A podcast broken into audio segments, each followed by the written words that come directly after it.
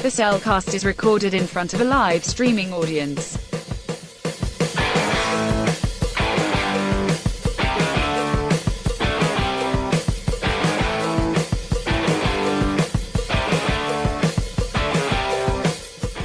Hello and welcome to another episode of the CelCast. Joining me today is a man who, well, he's just feeling like a nightmare. Welcome, Jacob.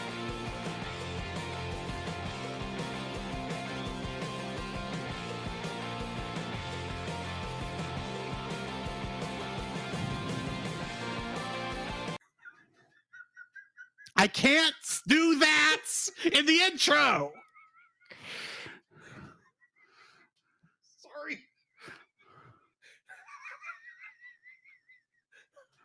That's hard to edit around. I know. Sorry.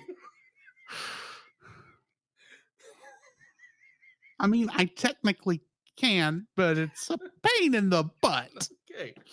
It's easier Oh. to start over. Okay. So the the the mm, mm, you're welcome, patrons. Uh, the the whole reason to be like my apologies, Drew. Be like for some reason when you said you know, you know, nightmare. Instantly, I had this goofy line that came from Power Rangers the movie, and for some reason that was like, Welcome to my nightmare. That one? yeah, that. that line and for some reason it cracked me up and i was like oh crap i can't get out of it oh this is gonna be a fun episode Okay, starting over again. ah, The CelCast is recorded in front of a live streaming audience. Boy, is it ever.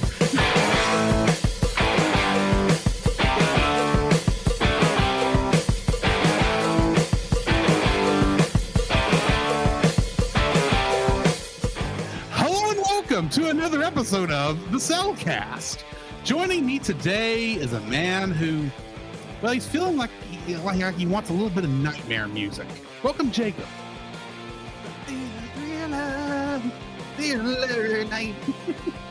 why thank you um yeah nightmare music sounds good Nip, nip, nip, nip. Right. right why thank you introduce our co-host a man who was so smitten to get in this junkyard this band he put a hole in his mother's wash tub and didn't quite realize he could patch that very very easily welcome drew Well, yeah, because now that we have this thing called Flex Tape that you can get down at Walmart, and it's been seen on TV, and we can see that uh, with enough of this stuff, you can patch a windscreen in the bottom of a boat for some reason. Ah. Actually, that may be something else. Whatever, whatever. Yeah, Welcome, so Drew. tonight we are reviewing Emmett Otter's Jug Band Christmas, a Jim Henson production yes which technically makes it Muppets, but also it Yeah. not We'll get into that in a minute. yeah Uh, see, we we are had a connection to Muppets well, Jim Henson's put certain characters in everything at one point. that is true There's a reason the first three Muppet movies have uh, uh, cameos from Sesame Street because it's just it was all one company pretty much. But uh, yeah, we are going to be reviewing that tonight. In fact, you want to just go ahead and jump into our spoiler-free thoughts on that? yeah let's do that Certified fresh and spoiler free. This is my first viewing Hmm. outside of watching a couple minutes of it a couple years ago. Mhm. Or was it last year? Doesn't matter. Uh, a couple years ago I, I I say that not knowing if I watched it when I was younger, because I have a suspicion I may have like a long time ago, mm-hmm. but it's really before my memory started solidifying. You know I what I got you. mean? three four Uh, years old Yeah, probably. I could see this maybe coming on TV and us and and, and us watching it or recording it and watching it. I can tell you this was not on any of the bootlegged VHS tapes that my I grandpa recorded for me. So I don't know if I actually watched it before this viewing completely or not. okay Though I know the story because it's basically Gift of the Magi. it is Uh, which is not a bad thing. This is No. actually done very, very well Mhm. um i enjoyed it it's the musical numbers are nice and catchy it's not your standard christmas Carol mu- music. Mm-hmm. It is Paul Williams, uh, and he does a good job with this stuff. It's kind of bluegrassy in a way, It is very, uh, except for uh, the Nightmare rock band song, yeah, which is just well, it's Electric Mayhem before Electric Mayhem. Mhm. Um, well, actually during Electric Mayhem, but either way, uh, yeah, I actually I, I enjoyed this film. It was fun, and uh, yeah. What are your thoughts on it? Uh, I believe this is the second time watching it because I know a friend of ours. Well, oh, you have to watch this movie, so we watched it, and uh, I enjoy it. It's not my cup of tea, but it has qualities that are nice, and some things are like okay. I get you can say you can tell this was on a budget. It's like performance wise, it's done very well, and they were doing new things during that time period that had had not been done so that that Mhm. period. But I mean, like Well, it's enjoyable. This is a test bed for many of the things they would do for the Muppet movie. Yes. So, yeah. Mm-hmm. Uh, anything else before we jump into the full spoiler filled section? Um, I wish Kermit was here. Jumping ahead, are we? Maybe. I'm sorry, I said that wrong. Hopping ahead, are we? Maybe. Anyway, let's go ahead and get into the full spoiler filled section then. The following is a spoiler filled review for the film Emmett Otter's Jug Band Christmas. Listener discretion is advised. Emmett Otter's Jug Band Christmas was directed by Jim Henson and written by Jerry Juhl and is based on the book by Lillian and Russell Hoban. Getting into the cast, uh, we have Jerry Nelson playing Emmett Otter, Weasel, Doc Bullfrog, Melissa Rabbit, and Yancey Woodchuck. Hmm. He he is pro uh, among the Muppet the regular Muppet cast. He's more well known for playing Robin the Frog, Kermit's nephew. Oh, okay. Gotcha. Frog. I said I said frog and I meant frog, but Yeah. either way. Frank Oz was the pl- played Chuck and was the pu- m- uh, Muppet performer for Ma Otter. Yes. And of course, he's most famous for playing Miss Piggy and Yoda. Mm-hmm. And during the recording, the the, the filming, he actually voiced Ma Otter during the well, as they were Mhm. recording it. But his voice would later be replaced by Marilyn Sokol, Mm-hmm. who uh, played, Ma, of course, like I said, played Ma Otter in this. And in Sesame Street, she played Kathleen the cow. oh, hmm. I have no idea who that is, but okay. I don't either, but I thought it was a funny name. Okay. Dave Goelz played Wendell, the pop-eyed catfish, and Will Possum. And of course, he's known for playing Gonzo the Great, Mm-hmm. or the Great Gonzo. I think technically it's. I think I got the word those words in the wrong order. Either way. Uh, next, we got Richard Hunt, who played Charlie the Lizard and George Rabbit, and he usually plays Sweetums, Hmm. the giant monster one. Yeah. And then uh, Eren Ozker was the voice of Gretchen Fox, or played Gretchen Fox, Hetty Muskrat, Miss Mink, and Old Lady Possum. Mhm. And she normally plays Janice of the Electric Mayhem. Lastly, last but not least, Jim Henson voice played Harrison Fox, Mhm. Harvey, Snake, and Kermit the Frog. Except if you watch the DVD that we had and have any home video version prior to when Disney bought the Muppets, Mhm. in 2006. they have edited Kermit out for legal reasons. Hmm.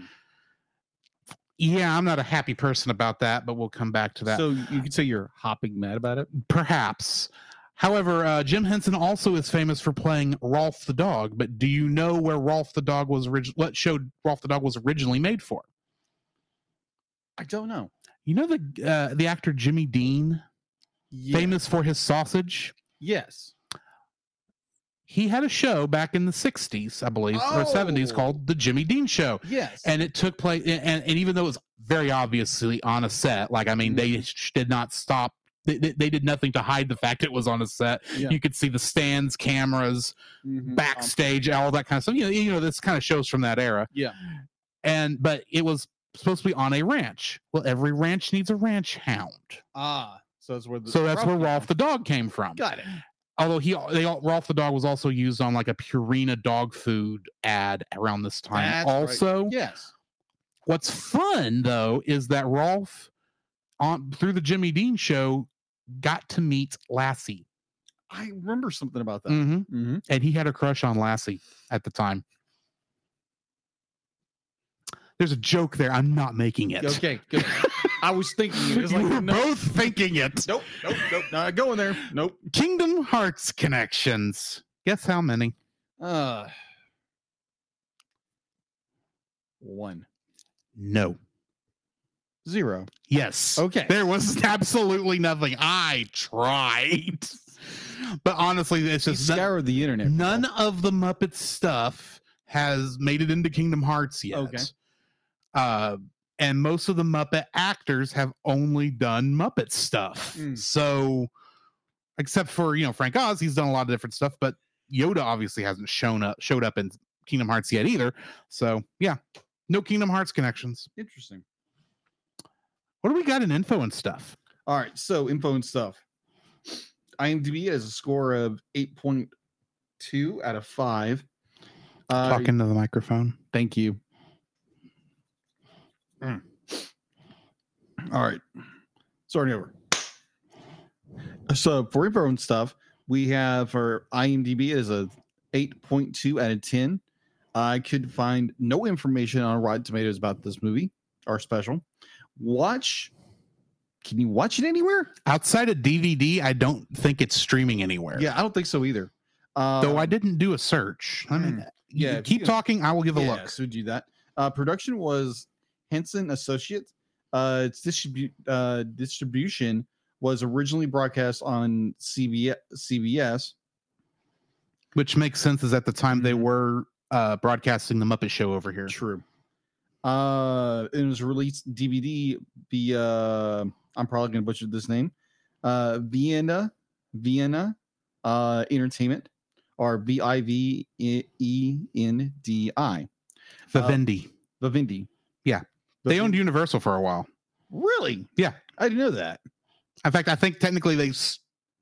It's still the same company, but it's they now trade under NBC Universal instead of Vivendi. I could be wrong on that. Do not quote me. Gotcha. All right. uh, which now that you've mentioned that and, and I mentioned NBC, I will go ahead and tell you this is apparently available to, to stream on Peacock, That's right. which I is the read that. NBC service. That makes sense. That makes sense. Because I was do I was doing the uh my typical stuff doing that. It mentioned it and I just went blink. apparently it's also on Amazon Prime. Yes. Its release date was December 4th, 1977. Let's see. Its home release in 2005. Hit Entertainment released the collector edition DVD, which featured seven deleted and alternative scenes, as well as a lost song that was recorded but never actually used in the special called I Was Born in a Trunk. Born in the Trunk.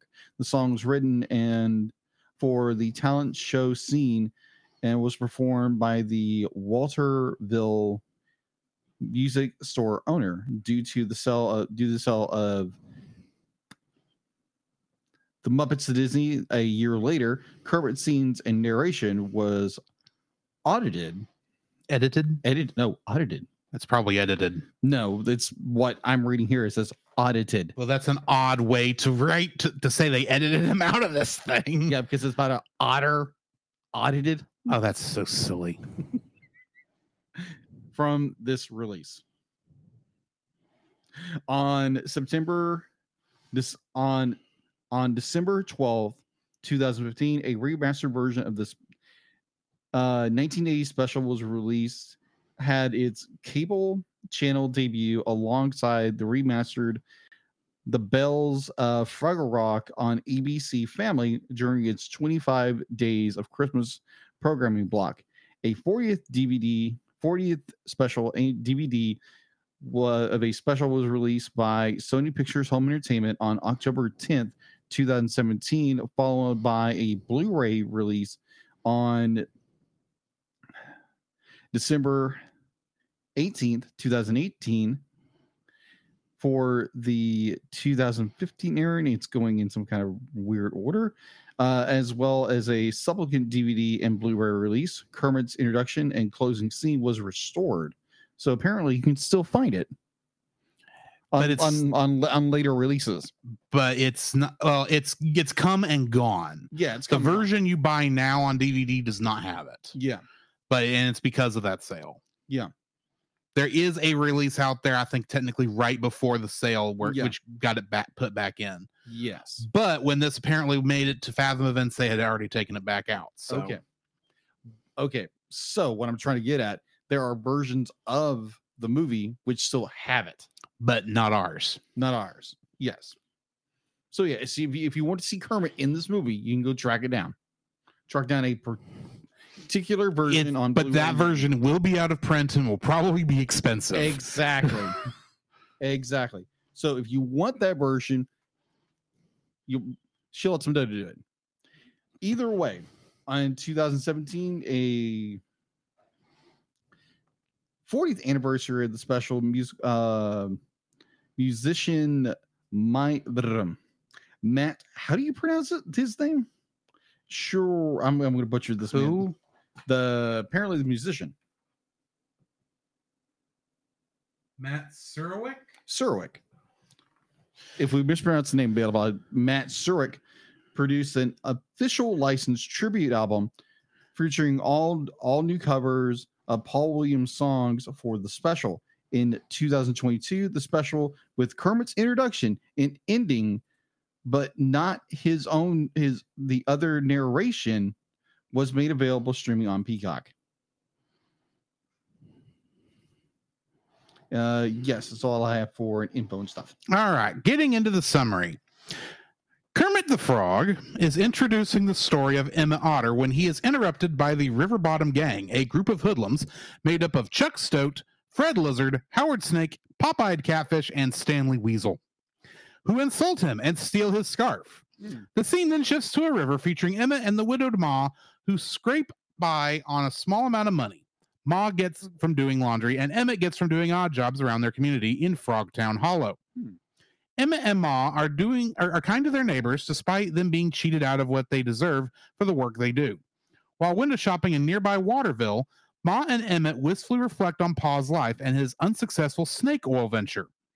As Christmas approaches, they each hear of a talent contest with a grand prize of $50 and separately decide to enter so they can afford to surprise the other with a present. Ma, a fine guitar for Emmett, and Emmett, a piano for Ma. However, they must sacrifice each other's livelihood to be able to perform. Ma hawks Emmett's tools for dress fabric, while Emmett turns, turns Ma's wash tub into a wash tub bass for a jug band, each convincing themselves it is what Paul would have done. Emmett assembles Wendell Porcupine, Harvey Beaver, and Charlie Muskrat as the Frogtown Hollow Jubilee Jug Band. Emma and Ma each perform well, despite Emmett's band having to frantically change songs after another contestant performs the one they'd been practicing, only to be defeated by the last minute entry of the River Bottom Gang as a rock and roll band called The Nightmare. However, as Ma and Emmett's band walk home together disappointed, Ma realizes their two songs could fit together, and as they sing, they are overheard by Doc Bullfrog, one of the talent show judges, who hires them to play regularly in his restaurant. Emmett and Ma decide they will be happier performing together than the thankless work they'd been doing before, and Kermit concludes the special with Emmett, Ma, and the gang playing in front of Doc and his customers. Ah, interesting. Some of that we did not get to see. No, we did not. Anyway, trivia for this. On the documentary about the making of the show on the DVD, singer composer Paul Williams says that when Jim Henson asked him to write the songs for it, Henson explained that the show was going to be a trial run for a proposed Muppet movie to check out whether the Henson Company could handle certain technical tasks needed to produce a full length theatrical feature. Gotcha. When the Muppet movie from in 1979 came out two years later, Williams also wrote the songs used in that film. The scene where the drum rolls past Emma and Ma Otter Mhm. took over 200 takes to get right. In 2020, Frank Oz wrote in a tweet about how much fun he and Jerry Nelson had doing those takes. The song When the River Meets the Sea was one of the songs performed at Jim Henson's funeral. Hmm. During filming, Frank Oz provided both the puppeteering and voice for Ma Otter, but later Marion Sokol's voice was dubbed over Frank Oz's. Many of the titles of the songs written for the special were suggested by the original book by Russell Hoban. The bathing suit that Grandma Otter wore, and Downstream Where the River Meets the Sea were songs sung by Emmett and Ma. Ain't No Hole in the Wash Tub is suggested by words that Emmett sings with the jug band. Mm-hmm. The mashup of Our World and Brothers is one of the very first mashups on network television and in American culture overall. Mashups where you fuse two songs from two different groups together. Yeah. Mashups are now so common, are very, common, but in 1977, they were unique. Hmm. And that's what I got for the trivia for this. All right. What is your first like for this film? My first like would be it's a very charming, very down to earth Mhm. story of two people, or in this case, two otters, are down their luck, and they're it's this trying to make it in a, a what am I trying to say? What am I trying to say? Uh, I can't answer that one no, for no, you. Of course, you can't read my mind. You're not telepathic, are you? I've been clairvoyance has been uh something I've been told I have, but I, it comes and goes. Scary. It doesn't mean I can read minds. Yeah, it just know means I can put two and two together, Together. and sometimes get five Yeah. because I see the one no one else has seen. Ah, gotcha, gotcha, gotcha, gotcha. All right, yeah, yeah. It's uh, my number one is it's a very charming film. It's a very charming story of uh two characters who are down in their luck and they're trying the best they can. They have this very um high spirited view on life, even though they Mhm. don't have much or they have nothing at all. And they're uh they're doing their best. They're looking at uh trying looking everything on the flips on the upside and to the downside. And uh they just so happen to have this competition should come up and they're both willing to sacrifice something in order to make the other happy Mhm. or, you know bring some joy to their life and uh it winds up being a good a uh the story wraps itself up very well with you know the the the the typical charming ending with our characters getting a a better lease on life Mhm. than they started with. So I, I find the story and the just the story overall is very charming. So yeah, it's my number one. I, I'm going to agree with you on that one. It's going to be my number one also because despite the fact this does not really present itself like a traditional Christmas film, as Yeah. I mean, a there's only snow in it for half of it for Yeah. one thing, Yes. uh, because it's supposed to be taking place in the South. It just takes longer to get cold enough to freeze a river down here, if it ever does freeze a river down here. Well, depends on what part of the South you're referring to. Well, we don't know exactly which, but considering Kermit the Frog was the one telling the story in the original version, Mm-hmm. and he is grew up in Florida, Mm-hmm. I'm assuming Frogtown Hollow may be Georgia Okay. or Mississippi, one of the two. Yes. But I don't know which one. Ah. Maybe Alabama. Hmm. No, that didn't look like Alabama. Probably Georgia. Maybe Georgia. Never been to Georgia, but I hear I, I hear it's very nice in Georgia. I wouldn't know. I've never been there either. Ah. So we have if we have listeners from Georgia, please let us know. but uh it's an it, it, it's you know, most of your christmas stuff you know it's all it's always white christmas i mean granted you do have stuff like the movie white christmas where Yes, it doesn't snow until the last song when it's time to sing white christmas that's true. but in this one i mean it's they're yeah you do have the fact that they're they're poor Mm-hmm. they don't have an, a lot of money for christmas in fact they can't even have a tree all they get is a is a branch Yeah. which I thought was cute. Yeah. Um, but it's this family down on their luck, Mm-hmm. trying the best they can to survive, barely getting by, and they both decide to risk uh the other one's livelihood, basically, for 50 bucks. Yeah. Actually, Ma is doing it for 50 bucks. Mm-hmm. Emmett's doing it for one fourth of 50 bucks because he's gonna have to split it that with the ways. band, which is something I I I, I realized when I Uh-huh. was watching that, and I thought they didn't touch on that at all. no, they didn't. That, that he can't make a payment on a piano on what has to be fifteen less than fifteen dollars. I don't care how he uses it. A piano is going to be more expensive than a guitar. I'm sorry, because the guitar was only forty. Yeah. But uh, He didn't quite think this through. he- he's a kid. Yeah, he's like true. he, he's like 18 probably. Yeah. Uh he, he he's not going to be thinking through. In fact, I'm half surprised there wasn't a girlfriend for him to fall in love with at, somewhere in this. That would have been But- funny. Well, that would probably been just too much for what they were doing. Yeah, to it. But- agreed. Um, and yeah, it is like like I said, it's basically Gift of the Magi with a twist. Yes. Uh, and you got you got great music that's not traditional Christmas Carol music, but Mhm. still, I can see it. it. It makes sense in this. There's only there's not even really a Christmas song in this. Mhm. The only thing that really makes it a Christmas thing is you got the idea of giving a gift for Christmas, Mhm. and it takes place at that time. Yes. The rest of the stuff is like like the it could have been taken any time of the year, take place any time of the year. But uh, this is just such a nice uh, non-traditional Christmas story. Yes, Yeah. it's set it's it's set at Christmas, and it is do it is a got a Christmas theme, but for the most part, i- i- it's not like your White Christmases or um Miracle on 34th Street or uh, a Christmas Carol or or Christmas Story for that matter. It is a wholly original take on doing Christmas in a non-traditional setting and I love that. yes, I agree. So yeah, the- I'm going to say the non-traditional Christmas setting is my first like for this. Okay. What's your second like? My second like would be uh, how it gears towards family. Mhm. That you have there again, kind of it bleeds into my first, where you have these two, uh, a, mo- a mother and a son. Obviously, they lost their father at some point.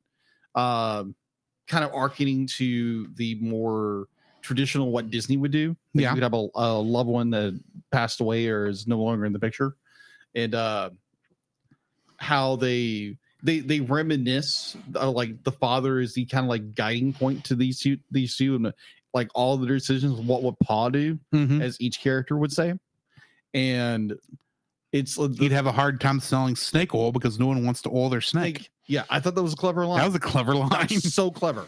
Um you you have so many like moments where it's the this mother and father du- mother and son duo who are trying their best in order to uh appease the other where it's not the the son is being you know a very modern storytelling where like everybody's very selfish and self-driven and they're not really out for they occasionally try to help someone else they try to help family where this was made in the 70s where you still had that kind of family oriented kind of storytelling and i just i really enjoyed it when you like you have stories like that where they're always trying to lift each other up Mhm. and um reminiscing about paw and i just i feel like it's it's it's heartwarming it's a heartwarming story where you had it's about family and how they try to do the best with what they have or what they don't have and they just try to lift each other up and i thought that was very uh like i said heartwarming mm-hmm. My second like for this actually is going to be the River Bottom Gang. oh Because here's the thing great, they don't do a lot in this other No. than just be jerks three times throughout this, and apparently before the cut edits a fourth time at the very beginning. Mhm. yeah But think of it, we got a goat, mm-hmm. we've got a lizard, we got a snake, a weasel, Mm-hmm. and then a catfish. yeah And the catfish has to stay in water most of the time. yes And they have to come up with so many creative ways agreed. to keep him in the scene. Mhm. The uh my favorite one, I don't I don't know why this this at me, but when they are uh, driving under uh and, and they stop there underneath where uh, Emmett and the jug band are practicing. Yeah. And you you see, you know, everyone else is on motorcycles, but the catfish is in a Oh. in a trailer being pulled behind. Being pulled by someone else, and I'm sitting there going, "That's clever." Mhm. I never would have thought of that. Granted, that sh- that you you swing that back in too long, catfish is going to be in a world of hurt. And I don't normally think of a catfish as an evil animal or or you know a, a villainous animal. right All the others make sense. yeah A, a goat, they're they're always angry. Uh, a like to have those- weasel, we we know what we we know the problem with weasels. We Yeah. we saw we, we see what happens when they laugh too hard. Uh, I feel like that sometimes. of course, a snake, obvious, and then a lizard. Mhm. Those are all things I can kind of see as being you know, evil. And then a catfish is like, I don't see catfish as being like an evil animal. I see them as being good eaten, Uh, that is true.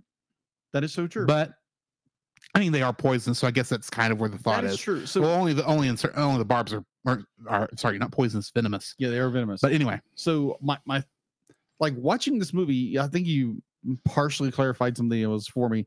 So the leader of the um the the gang was Chuck. was Chuck. I always thought he was a bear. No, he's a goat. Oh, Granted, I thought he was a bear too Yeah, it's I'm reading this. And gra- granted, I don't think we. uh, I think because of the helmet, Mhm. it's har- kind of hard to tell if he's got horns or not. Yeah, because he looks like a bear. Yeah, but I think he's supposed to be a goat. Huh. It's not very distinguishable, but okay. Well, I mean, the only time you don't see him in his in the with the helmet is going to be during the song, and they don't really stay on anyone long enough to really get a good focus on any of them. But and and plus, he is definitely the Doctor Teeth of that group, so he's kind of in the back at the piano or whatever. True. Also, I love the fact that everyone, all the rest of that rock bottom band has an instrument, but all the catfish is the percussion as he jumps in and out of the water. That was clever. And I watched that going, you know, if you actually had to record this song, that means you have to have somebody over there hitting water to produce that part of the sound because that's a different sound Yes. than normal percussion. Yeah. Uh, but yeah, I, I love the fact that you, they had to find ways to keep this catfish in the group, Yeah. despite the fact there's no reason he should be there. Yeah.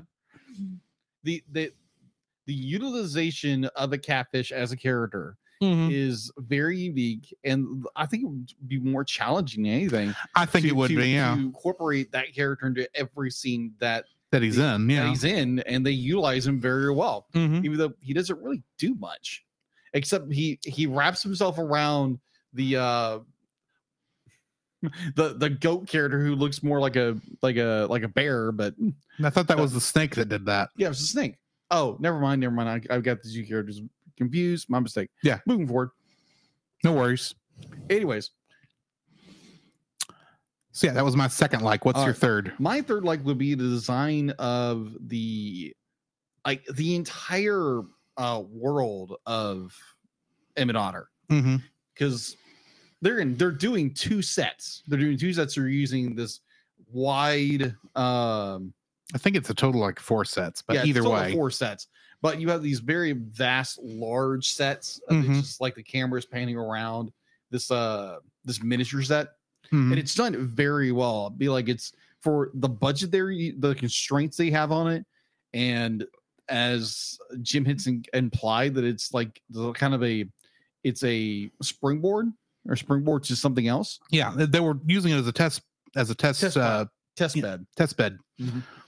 Yeah, In fact, because there's there's a couple things in here. Granted, this is being done on a television budget, Mhm. they're ha- so they're having to do it a lot cheaper. But you can kind of see where they were uh testing things that would they would later use in the Muppet movie. yeah. So yeah so like the design of the world the design of the town the design of the river um even though be like you look at a movie that's was created in the late 70s and you look at it from a 21st century mhm. viewpoint it's like man this looks so cheap well it was cheap because like you said they, they had a limited budget Yeah. and it was a tv budget. it was a TV special, but they still they, they, they, there's a lot of marionette marionette in Oh, yeah, here, a lot more than. I thought there would be. yeah a lot of marionetting and uh i think it's one of the like the big things that uh, according to the special that was one of the big things that uh had never really been done before that they would use like large scale married like marionetting and then puppetry in the Mhm. same way and uh you can definitely tell they're on a budget because they didn't they couldn't delete the uh or remove the lines or anything Yeah, the the the control sticks. the control sticks and the lines and the whole bit. But uh overall, be like I love the des- the design of it. It's just like you have this it it definitely when you pull into the the Muppet part part of the world and uh be like all the details of the home, the river, uh hmm like everything. Be like it has this very grounded look about it. It- It's it's not fantasy like like no like fantasy or anything. Yeah. It's just grounded in reality, and it has this like it has a gloom to it, but it has a charm to it. Yeah, So yeah, the the design of the world, I thought I thought it was very cozy in a way, gloomy but cozy. Hmm What is your number three? I like the relationship between Ma and Emmett. Yes, agreed. And granted, you got the rest of the band that are helping out in that last in that song, but Yeah, that relationship between Ma and Grant, it's a mother and son relationship granted and it's done very well but honestly uh, it, it never feels like what's the word i'm looking for um there's a lot of times when you watch see a relationship like this on television and in movies where the mother is overbearing Right. overprotective the Yeah. kid is trying to uh you know Break free. rebel break free that sort of thing and that's not what we're seeing here no, no, they are both are very respectful of the, the other one's abilities yeah, and understanding of uh, each other's feelings. That they, they never really they actually feel like a family, which yeah, is a strange thing to appreciate. But let's face it, there's a lot of stuff nowadays, even back when this was being made, in which family was uh, Agreed. not something you usually saw because yeah, but family's not funny family's not dramatic yeah. ironically because i think some of the most dramatic moments i can remember of my life dealt with family members so That is true. But uh yeah i the, you, you never see that and this is it's so i- i- it's so heartwarming just just to Mhm. see a a, a, family a familial relationship where it's like they're not trying to kill each other and having to learn that being with a family is a good thing right. they that's not what they're having to learn here Mhm. what they're having to learn is you sometimes have to step out and take a leap of faith. That's what they're going with and that's and and and i appreciate pre- admittedly a gift of the magi which is what you know, like i said i've said a hundred times already is what this Mhm. is kind of based on Yes. normally between a uh, a a boyfriend girlfriend situation Mhm. or a husband and wife Yeah. this is between mother and son they Mhm. both want to do something special for the other for christmas Mhm. even though the only way they know to do it would actually cause harm for them in the long run Mhm. and it's almost counterintuitive to what you would think he would need to do Mhm. putting a hole in the wash is going to mean that she's not going to be able to, to to to clean laundry as well so yeah pawning uh, emmett's dad's tools Mhm. is going to mean emmett's going to have a is not going to be able to do as many odd jobs around frog Mhm. hollow as he used to be able to Yeah. it and all you're going to do is be able to put a supposedly a down payment on a piano or buy a used guitar Yeah. that So it's almost harming each other. it's all it's harming to give give a to give something nice sacrificial. it's it's a sac- right, it, yeah, but you're sacrificing the other person which is strange yeah, that is. I agree. but what, what i'm what i'm getting at here is that's kind of what god asks us to do a lot of times is to step out on faith and do something that Good point. doesn't always make sense when we look at Very it true. but sometimes you do have to take that leap of faith That because. God has a plan and he's going to work it one way or the other. He's going to work it out. Yeah. But sometimes to us, it makes no sense. Oh, oh, believe me. I, and let, let's face it, making it to where Ma can't do their do her laundry, which is mm-hmm. what where they get a lot of their money from, or make it where Emmett can't go out and do odd jobs. right. That doesn't make a lot of sense. Mm-hmm. It really doesn't. And and and you understand why they're hesitant when they're Mhm. first thinking about this Agreed. but they both had to take a uh, they both had to take a a, a leap of faith Mhm. and granted it didn't work out the way they thought it might because if it worked out the way they thought it might Yeah. one of them would have won the contest Right. It wouldn't have been a tie because then they wouldn't have gotten the money probably Right. and so the fact that it went to the people who didn't care and probably didn't care about the money and probably going to spend it on i don't know non-alcoholic booze because this is a family thing It's so a Muppet thing. the Muppet thing. Uh, they'll go, they'll go Sounds down to the El Sleazo Cafe and watch Fozzie Bear. Uh, same time period. Uh, Got it. uh, but uh, uh, sorry, I just caught myself off guard. Uh, but it didn't work out the way they thought it was going to Mhm. with that. But the answer the, the way it worked, it worked out even better than even if they'd won the 50 bucks Okay, fair. because now they've got a lot steadier job than what they Mhm. were doing before. Yeah. They're going to pay Far them. steadier. A, not only are they going to get dinner every night that they perform, they're going to get paid. What was it like? Did they say a dollar amount that Doc Bullfrog was going to pay them to perform? No, I don't think they. But they're still getting paid regularly. yeah. Not a fifty dollar one down payment. Even if they're getting only, even if the whole group is only getting paid ten dollars a night, which would still be horrible, probably more than Doc's going to pay at this time period. Yeah. That's only five days, five nights of performing three or four songs. I'm guessing, or a night's worth of songs, Yeah. and they've already made back what they lost in the contest. Yeah.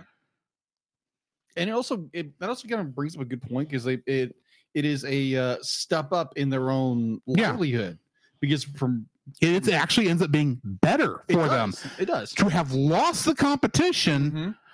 but then you know just coming together and not performing for you know anybody but their own enjoyment basically Right. they happen to get overheard and now they've all got a great job and free dinner every night Exactly.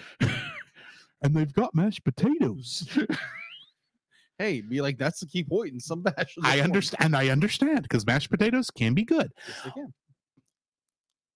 but I, I like how this this and granted it's a, it's a christmas kind of a message but Right. christmas is christian in in in uh you know in most of its traditions Mhm. it makes sense for it to be and i appreciate that you know they made they th- these characters had to step out in faith Mhm. it didn't go the way they thought it would if Yeah. they because they didn't succeed but yet it turned out even better than they could have imagined Yeah, it, it it turned out more beneficial for them. yeah which is granted that's not always going to happen as christians we know this but Mhm. all is going to work out for our good one way or the other Right. god promised that so I just like that we got you get this nice visual thing where it's like, Right. yeah, it, it- you think it's gonna be. It kind of feels like a Deus Ex Machina because they get a happy ending despite the fact they lost, but yet it doesn't feel unearned like most Deus Ex Right. Machina endings. Yeah. which is why I don't count it as a Deus Ex Machina. Okay. So yeah, that, I, I appreciated that. Okay. So now we need to get into dislikes. Yes. What's your first dislike? My first dislike, uh, watching this movie the second time, I started uh, this movie with the now understanding this movie was very heavily didacted. Be like there was some changes to it. The only changes were Kermit the Frog, Uh-huh. uh, his scene at the beginning, and I'm assuming at the end, the scene at the end were taken yes. out, and Jim Henson's narration as Kermit was taken out. Yes. But th- and that may have helped set things a little better. Probably. But honestly, but yeah, that's the only differences that were that were changed. Because Mm-hmm. Yeah. I didn't know this, but that that they were in a, that the town that they were living in was different.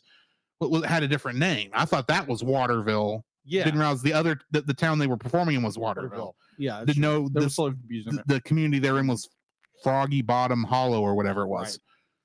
But uh that makes sense because we like Kermit the Frog and be like that. Yeah, that makes sense. that makes sense. But um like the story itself, like the first like this is a hour long movie with its edits, and like the first 20 minutes, this thing just drags. I mean, like it's a good storytelling, but like the the the pacing and the story itself Mhm. just drags. And like with the music itself, like there again, this kind of music is not my cup of tea.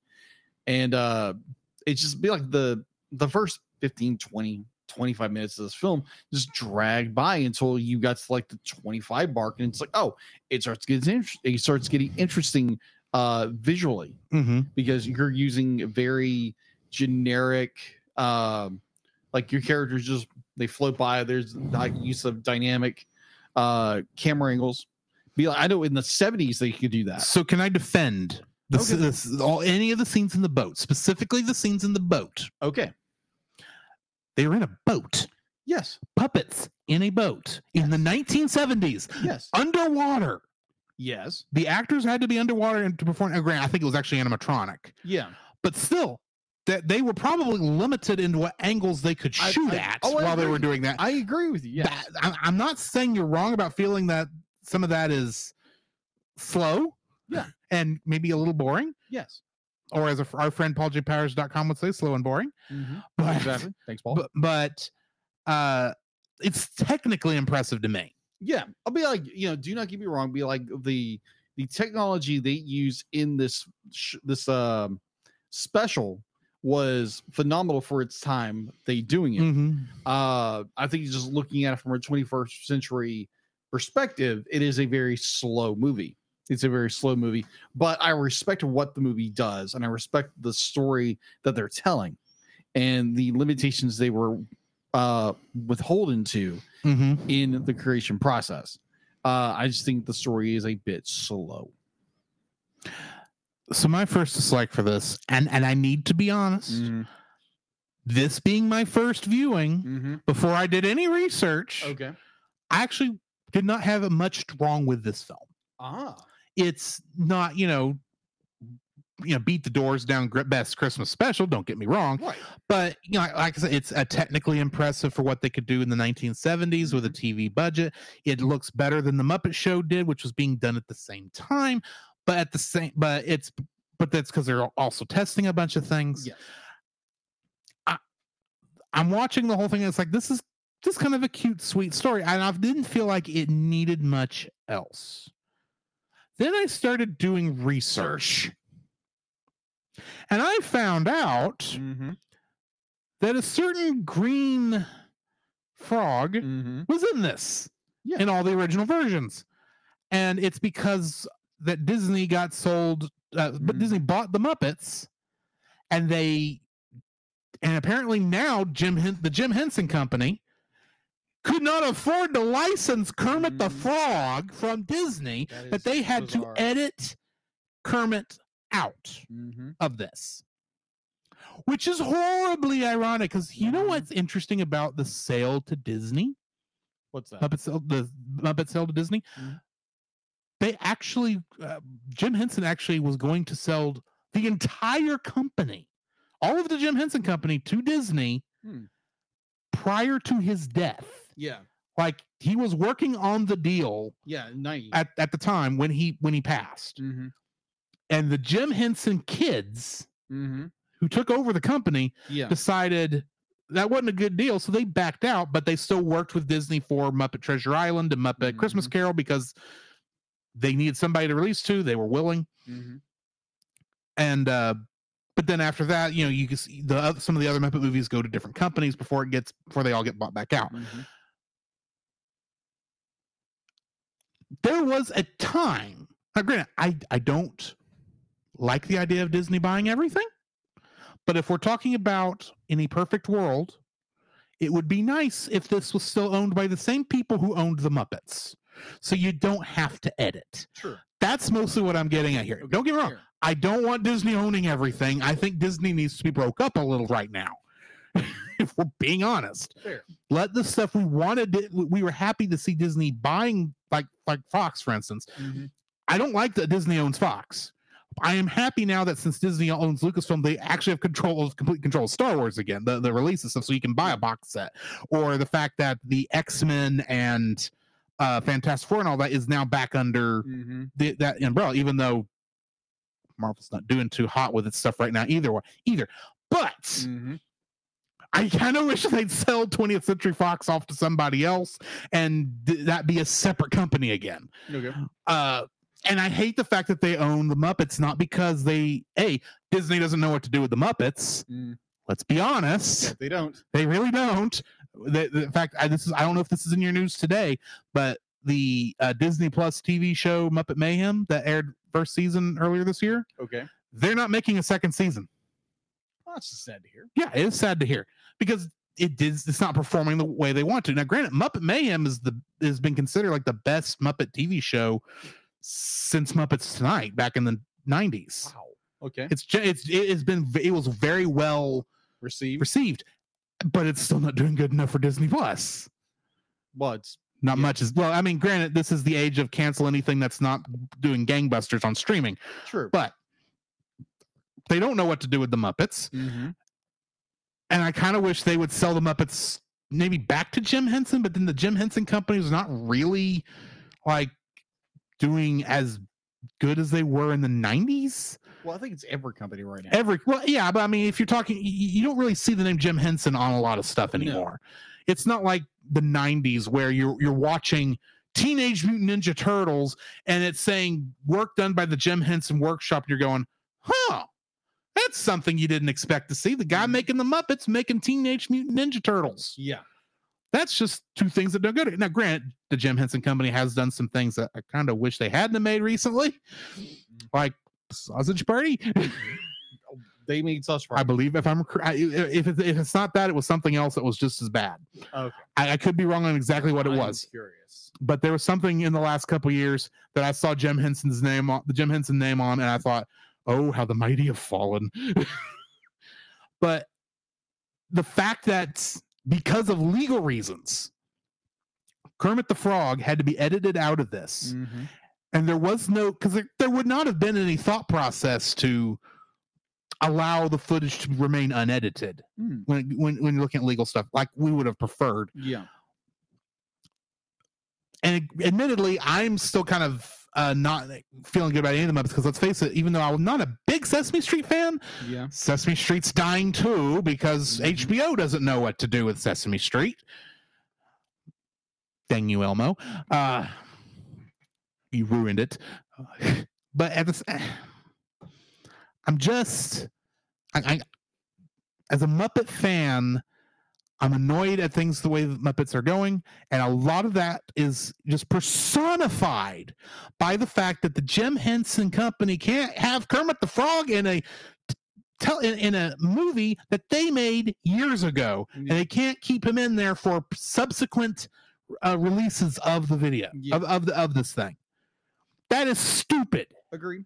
very very stupid that's what i'm trying to get out get get out is like Fair. I hate the fact that kermit the frog was required to be edited out of this Mm. not any creative decision by made by i mean not because somebody hates kermit the frog for some reason no legally they had to and they cannot do anything about it because they Mhm. probably can't afford to get kermit the frog back even though disney doesn't know what to do with it either True.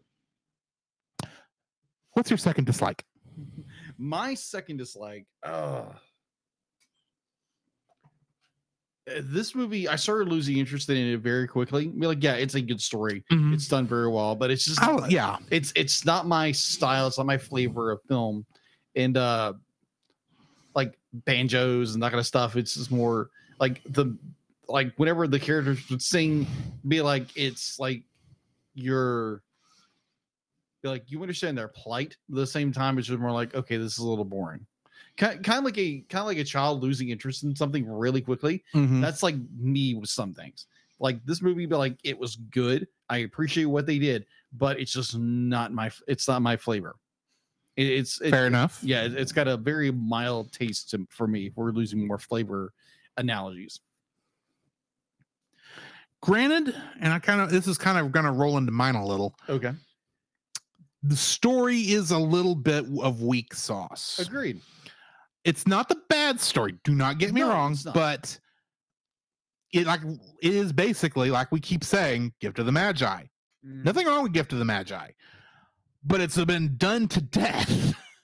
Everyone knows the story. Yeah, agreed. um it's got a little twist yes and admittedly the story is it, it can't they can't do a whole lot first off in 40 minutes to an hour.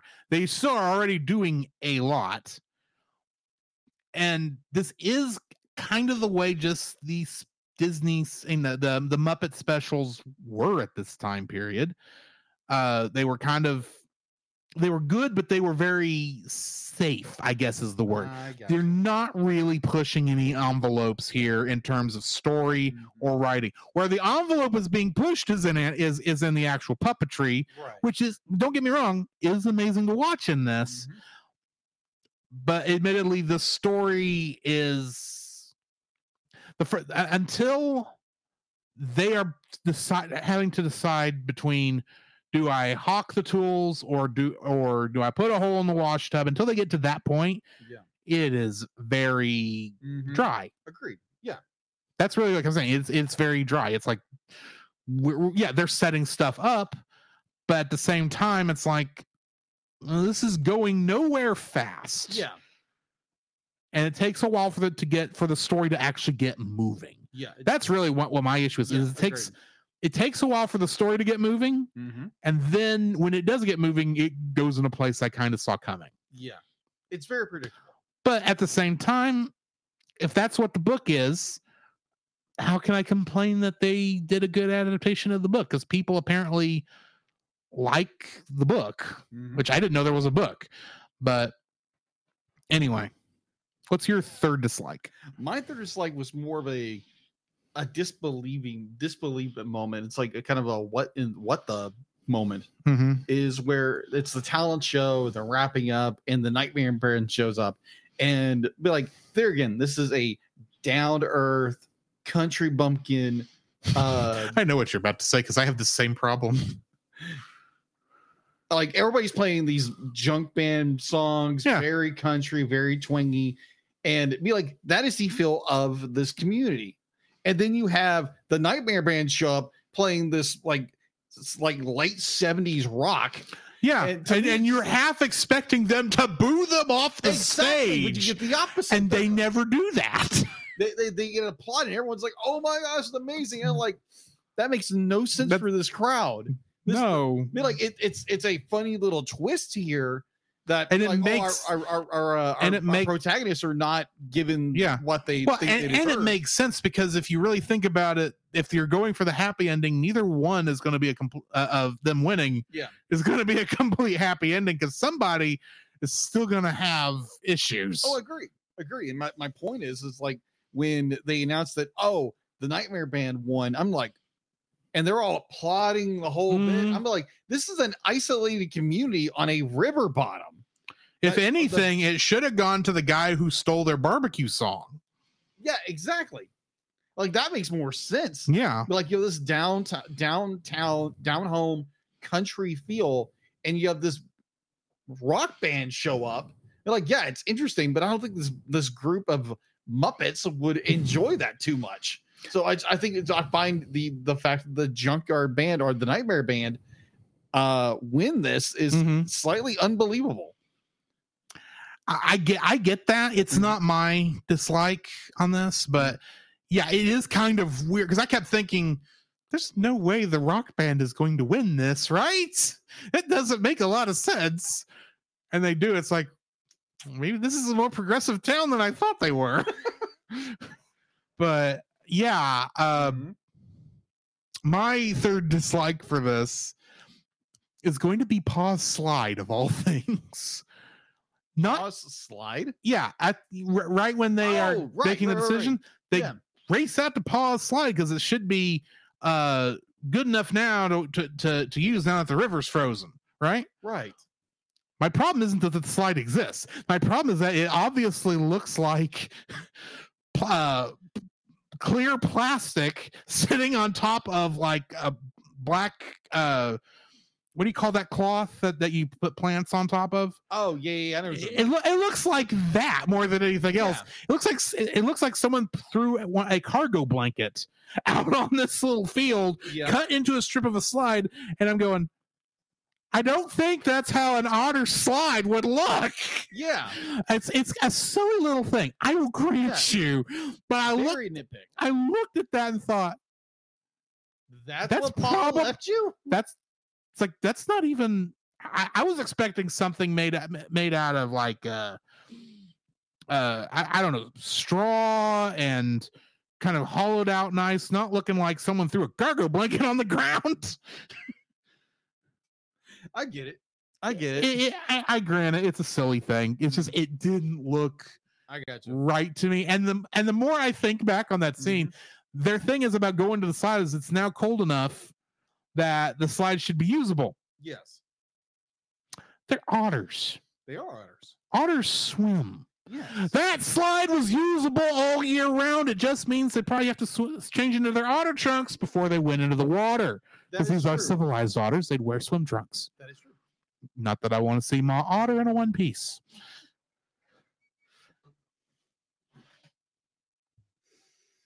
Thank you. You're welcome. much. You are so welcome. Arr, Thank you. But yeah, It that- to project that right in your face, that's your head. that that, that I. It's a nitpick. Yeah. It's just it, it was just like I, a three three or four seconds there. It's like I get that this is showing a simple joy that these two have, and got brings back family memories. I know that's what this is, Mm. but that doesn't look like what I would expect an otter sign to look like. it doesn't look like a, it doesn't look natural. B, it doesn't look like something they would have made out of with tools either. No, it, what, It, it looked like I said, it looks like someone took a cargo blanket and put it on the ground. what what it looks like to me, it A looks like a slip and slide. it- yeah, for a slip and slide, it looks like someone like you would do like in a youth, you know, youth. Yeah, you would take like you know some plastic and just tape it down. that's what it and looks look like. It's, it's embedded into the ground. He's like when they said be like, oh, let's go to you know to pause slide. I'm thinking something like maybe made of metal, made of wood, Yeah, or something like something that would make sense. That would be more robust. Mhm. I was even. I, something carved into the the, the, the side of the river. well, I can see something carved to the side of the riverbed, but this is and but this doesn't look like this looks like it was injection molded, not at best. It looks like injection maybe a a uh, and not even good injection molding. This thing was not smooth at all. no. I, I, if it was a metal slide embedded into the into the riverbank, I'd be fine with that. Yeah. But I don't know. It's just this thing looked weird, and it, it's. Fair. I think it could that could have been handled better. Okay. Fair enough. That's mostly what I'm getting at. So yeah, that brings me that brings us to the end of our Yes. Likes and dislikes for this. What are you rating this special? Uh, even though like I do have some slight issues with the store with you know the the entire thing itself, um, it's still charming. It's so well done. Uh, it again has this uh kind of class about it, Mhm. with a an experimental bed towards future projects for the Henson Henson, Henson Company.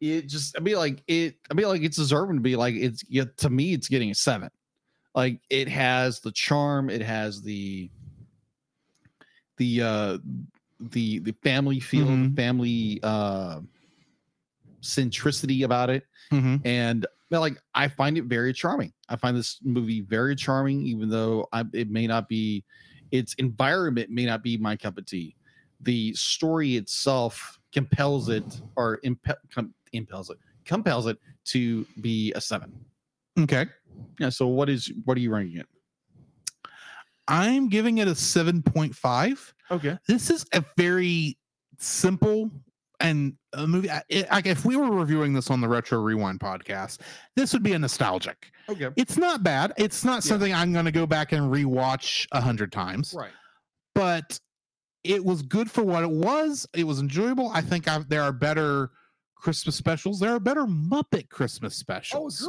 than than this one. But this is not a bad one. Don't No. get me wrong. no Um, so yeah, I'm giving this a seven point five. If and most of that is going down to the technical, uh, it- uh, the technical stuff in this because there's a lot of technically tough stuff that they were they did in this that I am still amazed by for 1970s television puppetry. Yes. I can't stress that enough. It, this is going to be amazing. This is th- what they do here is amazing. Two years later, when they do it in the Muppet movie, yeah and they're doing it here Mhm. on far less budget. yeah So yeah, and, and plus, don't get me wrong. If you enjoy this, Yeah. don't let what we're saying deter you from enjoying this on a regular basis.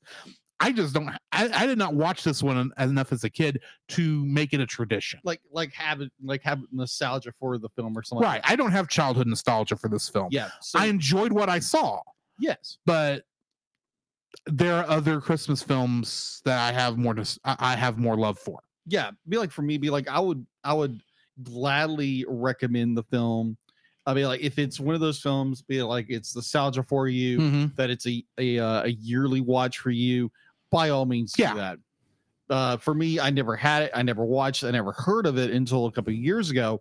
And be like yeah it's nice. And be like uh might put it on mm, uh at some point later uh, in the, in, the, Alright. in 2024 and be like oh that would be next year. yes That would make it a yearly watch in that instance. maybe by that point i'll be married Things may be different. maybe you never know Your outlook could have completely changed by that point. exactly But anyway, uh, yeah. So that's our thoughts on Emmett Otter's Jug Band Christmas.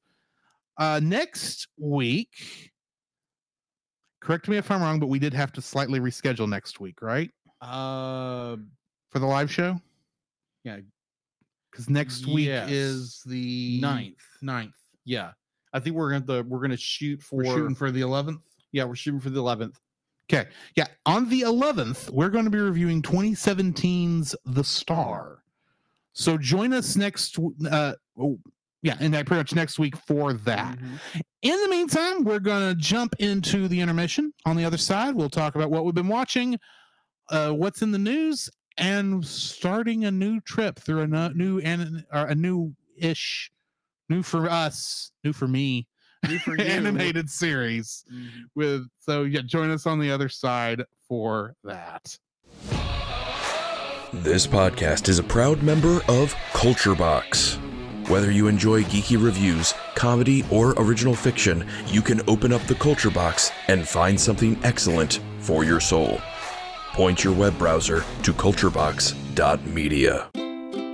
this week we suggest checking out the rushmore show. The rushmore show is a place for ranking the ultimate top four in sports video games nostalgia movies and so much more. Each week andy and kirk spark engaging discussions and friendly debates making the rushmore show your compass in the realm of pop culture rankings.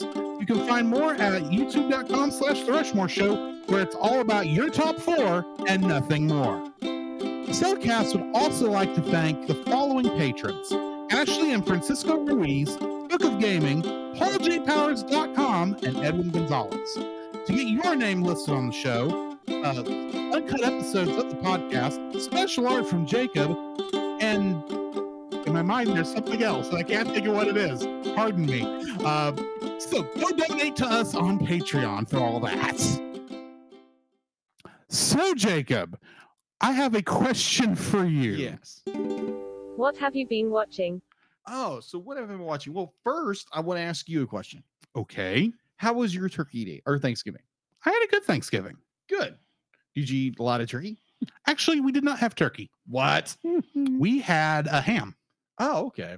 No, not my favorite for Thanksgiving. and but uh, cheesy potatoes Ooh. and uh, some uh, bacon grill, bacon green beans, bacon fried green beans. okay, I keep hearing things about those. Oh, those are good. and uh, crescent rolls Crescent roll. and blackberry. Well, it's it was a blackberry strawberry cobbler mixture Ah, okay. that my mom made up, Ah, okay. and there was a cranberry bread Okay. of of some kind. I can't remember exactly what was in it, but me, mo- my, my mom made that. I gotcha. So yeah, Uh, so my Thanksgiving was me, my fiance, and her mother drove to my parents' place and had a wonderful Thanksgiving. I Mhm. learned that I do not like zucchini whatsoever. How did you have it before I make suggestions? It was in a um oh come on. Why am I flaking on that um Was it pan fried? Was I it steamed? no, it was in uh oh dressing. It was in dressing. Okay. Uh, I will. s- You say you don't like it whatsoever. No, I don't I don't I didn't like the taste of it. It just Right. it was so just, ugh. I, I still would say that. Uh, do you like fried squash? never had fried squash. Then you can't answer that question. Exactly. Uh, but I would say fried squash and Oh. fried zucchini because it's kind of the same difference. Uh, is very good. Okay. That's my suggestion. Of course, definitely have your ketchup on hand for dipping Or or ranch or red. or ranch. Either one. yes. Okay. I say ketchup for you because I know you like your ketchup, I do like ketchup. which is ironic because you don't like tomatoes. I do like tomatoes. Just It's not. somebody else who didn't like tomatoes. yeah. You were you were the was it potatoes that you didn't like, or was I, there? I love potatoes. then I don't know what I'm thinking of. Uh, I, I I I like tomatoes to an extent. I don't like just like a big fat tomato. I like little bits of tomato tomato here. and there. Okay, okay. Okay. So we got that out of the way. so what have I been watching? Yes. Okay. So I was dog sitting while on uh Thanksgiving break. So you saw a dog. I saw two dogs. You watched two dogs. I watched two dogs. and not much else. I'm kidding. Oh, I, I watched uh, a little show on that people in the nerdy community has already watched, and probably you're like, Jake, why in the world did you even watch this? Because I don't have the pro, I don't have the the uh, Service. description to this, uh, and I watched Invincible season one. Oh, I think I haven't like- watched that. So don't feel bad. No, okay, good. I'm not the only one then. Well, I know of this show Yeah. because I remember when the comic book came out and everyone talking about it. I didn't read the comic book either. Yeah. But I don't know. The idea of evil Superman just didn't appeal to me. Oh, okay. But uh I really enjoyed it because it did be like it it took me like it took that really, really gritty, be like very violent, very bloody uh storytelling, but did it in a way where it wasn't um if you ever watched like I watched one episode of Harley Quinn on now Max Mhm. and absolutely hated it because it was way too much of oh we're just gonna push gore and everything into your face Right. and I just I couldn't handle it. With this, they tell a compelling story of Mark, who is coming into age. He learns that he has powers Mm-hmm. and that he uses them to protect his city. And uh, you have this great undertone of a or uh, undergirth of a story that's developing because by the end of episode one, we know what happened. The story unfolds itself throughout throughout the throughout season one, and it's just done incredibly well. I'm like, wow, this is intriguing. But like, yeah, it's got language. Yes, it has a extremely violent, extremely bloody. Mm-hmm. Uh, but like, yeah, if you're more be like, you don't like seeing like extreme graphic gore and blood and violence, maybe not the show for you. Mhm. But overall, I enjoyed it. I want to finish season one. I know season two's out already, and uh, I would love to finish that. And the comics seem to be a little intriguing to me, so I might dabble in that at some point. Okay. Uh, other than that, um, nothing really worth mentioning. Let's be honest. Right. Uh, other than that, just like YouTube and uh, yeah. So that's all I've been watching. Well, I've been watching quite a lot. Oh, okay, and probably playing a lot. Actually, more watch than play. Really, Because you know we were I was gone for that's four or five days. Uh, so while I was visiting my, my parents, Yes. I watched uh, two movies Oh. with them. W- Uh, one was, was a movie called Whistling in the Dark, which is a Red Skelton movie, Oh, okay. and it's about this uh, actor, this actor on a uh, old radio show. Okay.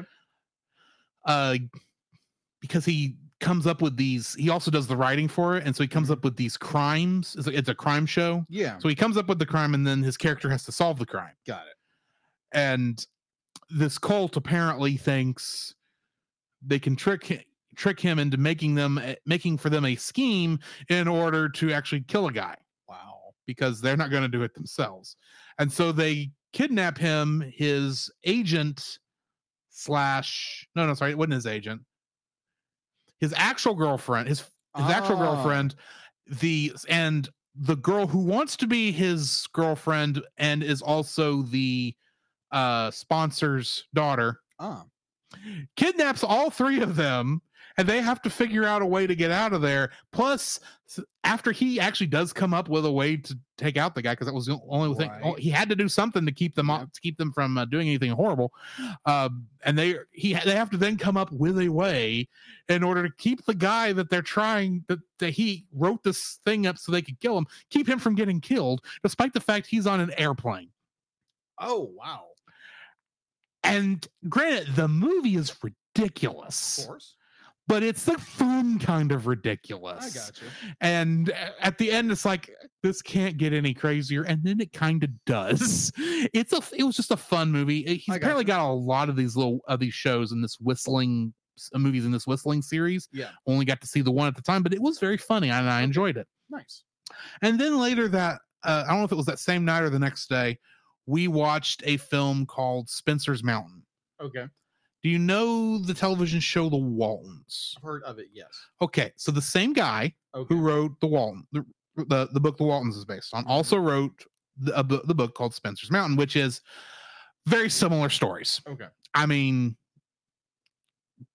I, they they are different. I mean, Spencer's Mountain is on the Rockies, Mhm. while Walton's Mountain was in the Appalachians. Okay. Uh, but you're still dealing with a poor man, got a big family, wants to do best by his son, who is a prodigy Mhm. and he's not just the first kid who's graduated from high school. He's the first uh, in the family. He's also the first one who might actually make it in college. Ah, okay. But things don't work as it. well as you'd like, and, and and there's a lot. I actually do suggest it because it take as it was actually a very good, a, a good film. It was a little predictable in some spots, but it was still a very fun watch, and it was still touching Okay. in a couple places. So yeah, that's I, I watched those films. Okay.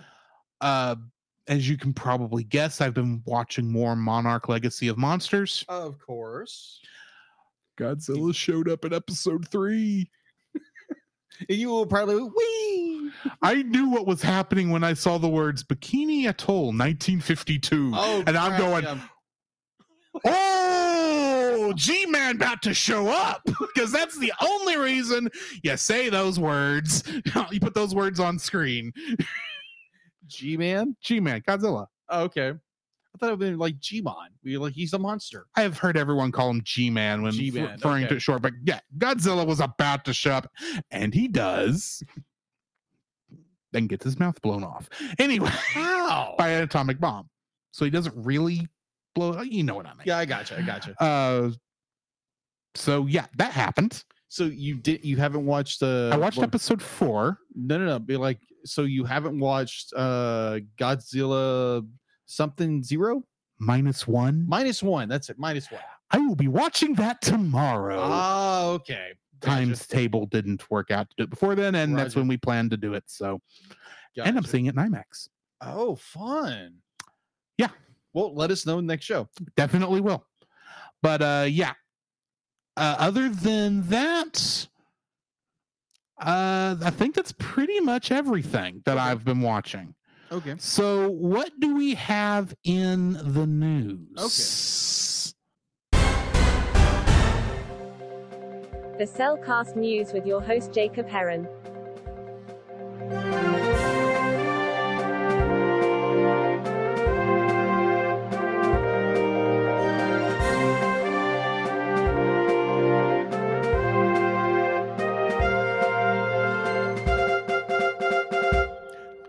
I'll admit I f- kind of forgot until I was halfway through the word news that I played audio there. It's all good. all right. Why thank you, Dealet, and getting into the news. Uh this movie that I had never heard of. Uh it's a new project. They just started, they just announced. Uh it's called the Jesus Film Project. And the Promise Entertainment has announced a new animated take on the 1979 motion picture Jesus. Slated for global release in 2025, utilizing state-of-the-art animation tech animation techniques. The project combines the talents of entertainment industry industry veterans and experience of um, expensive ar- archaeology and theological to transport audiences back to, to Jesus' time. So that's basically all we have. They they go into like who's who's behind it, who's this Mhm. and this. But yeah, apparently this they're doing an animated movie over a 1979 special that was came out in the 70s. This is like, okay, that looks interesting. Okay. Yeah. So this one's a little lengthy, so bear with me.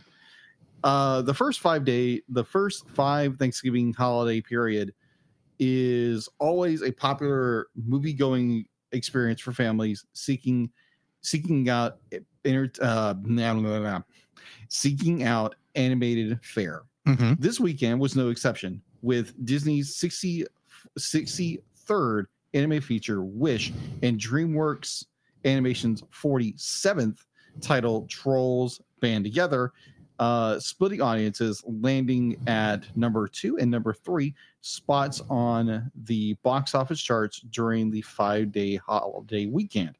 Disney's Wish was the subject of much anal- much uh, analytics by by the trades, billing at, billed as the studio's 100th and 100th anniversary tentpole movie.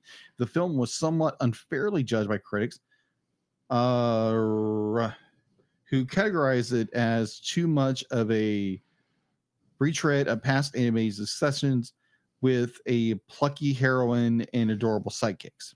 The film earned a, res- a respectable A minus from Cinescores, uh, Cinescores for audiences, despite its total 50% on Rotten Tomatoes by the critics. Deadline, uh, deadline, deadline is estimating a total of three point or 32.3 million dollars uh, box office film's first five day run are in 3,900 theaters. Overseas, the movie took in about 17.3 million in 27 markets, uh, bringing the film to a total of 48 million dollars in a five day span. That is not good. No, Yeah, Disney is not doing well. they've not had much luck this year. Yeah, or in the past few years, let's say that. Well, I mean, the last thing that I think we can both claim hit it out of the ballpark Mhm. for them was Frozen 2. Yeah, Frozen 2. Yeah, but agreed. that's because that was before COVID. And f- there is something to be said about the way Hollywood has been releasing movies since that point, True. where they are kind of shooting themselves in the foot. Agreed. Agreed. And I think this is not much different. Yeah, agreed.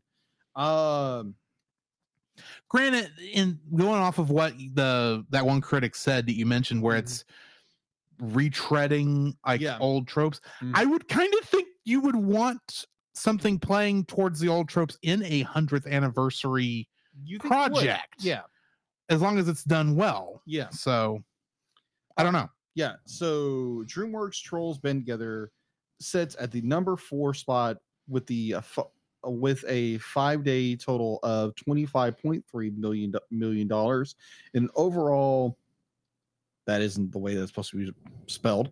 Uh, come of uh sixty four point four million dollars since its November 17th release in 3,893 theaters. Statewide, the movie has made over $81 million overseas with a worldwide overall gross of 15 or $154 million.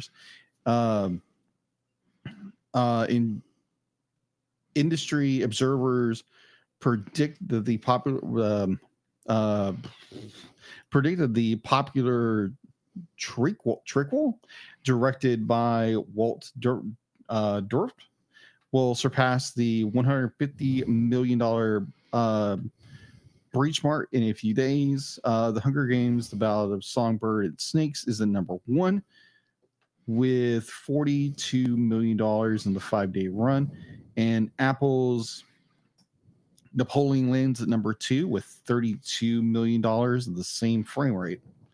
Uh, both films face more competition with Universal uh, Illumination's Migration movie when it comes out um, comes out on December 22nd.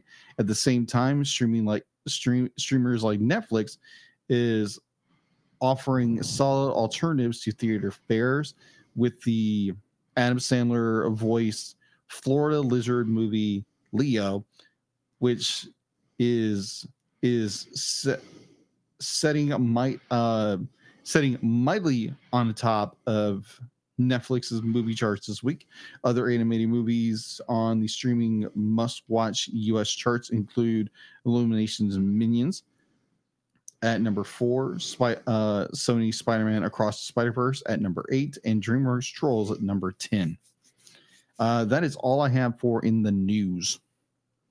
Unless you have something else. i do not it is hard to believe that dreamworks is at movie i'm assuming this is dreamworks animation specifically but they're at movie 47 they're only 20 movies behind disney right now Well, let me uh, double check that. because you said wish was 67 No, no, no. I'm sorry. No, no. no. Uh, wi- be like Disney's 60, 63rd and uh animated right feature. Disney 63rd. So and it's DreamWorks Animation's 47th. so animated 47 versus 63. That's 15. Yeah. There are only 15 movies behind Disney. Yes. And yet DreamWorks has only existed since the 90s. Yes. They have been putting out a lot of stuff. Is all I'm saying. Yes. So yeah, that's Mm-hmm. that that's the part that I think amazed me most of that is yes. because I don't frankly care about Trolls 3. Yeah, me either. And Wish is kind of a eh, I'll see it when it comes out on Yeah. Disney Plus. I'm not really this is not something I want to go to a movie theater to see unless we ended up doing a reaction, but our schedules did not work Yeah. for that this year, unfortunately. Yeah, definitely around the the the uh Between Thanksgiving and Christmas is Yeah. always going to be hectic. The, holiday trifecta. of Yeah. holidays. So we'll try for some more movies, of course, next year for Exactly. reactions. Uh, but yeah, let's go ahead and jump into something you have been looking forward to probably all day, Yeah. Uh, if not all week, all week. Let's say that. because in many ways this was your choice yes. for our next animated series. Even Uh-huh. though we this did come up in the vote and we did other things first, this was the next thing on that vote. Uh-huh. Let's get into talking about Neon Genesis Evangelion.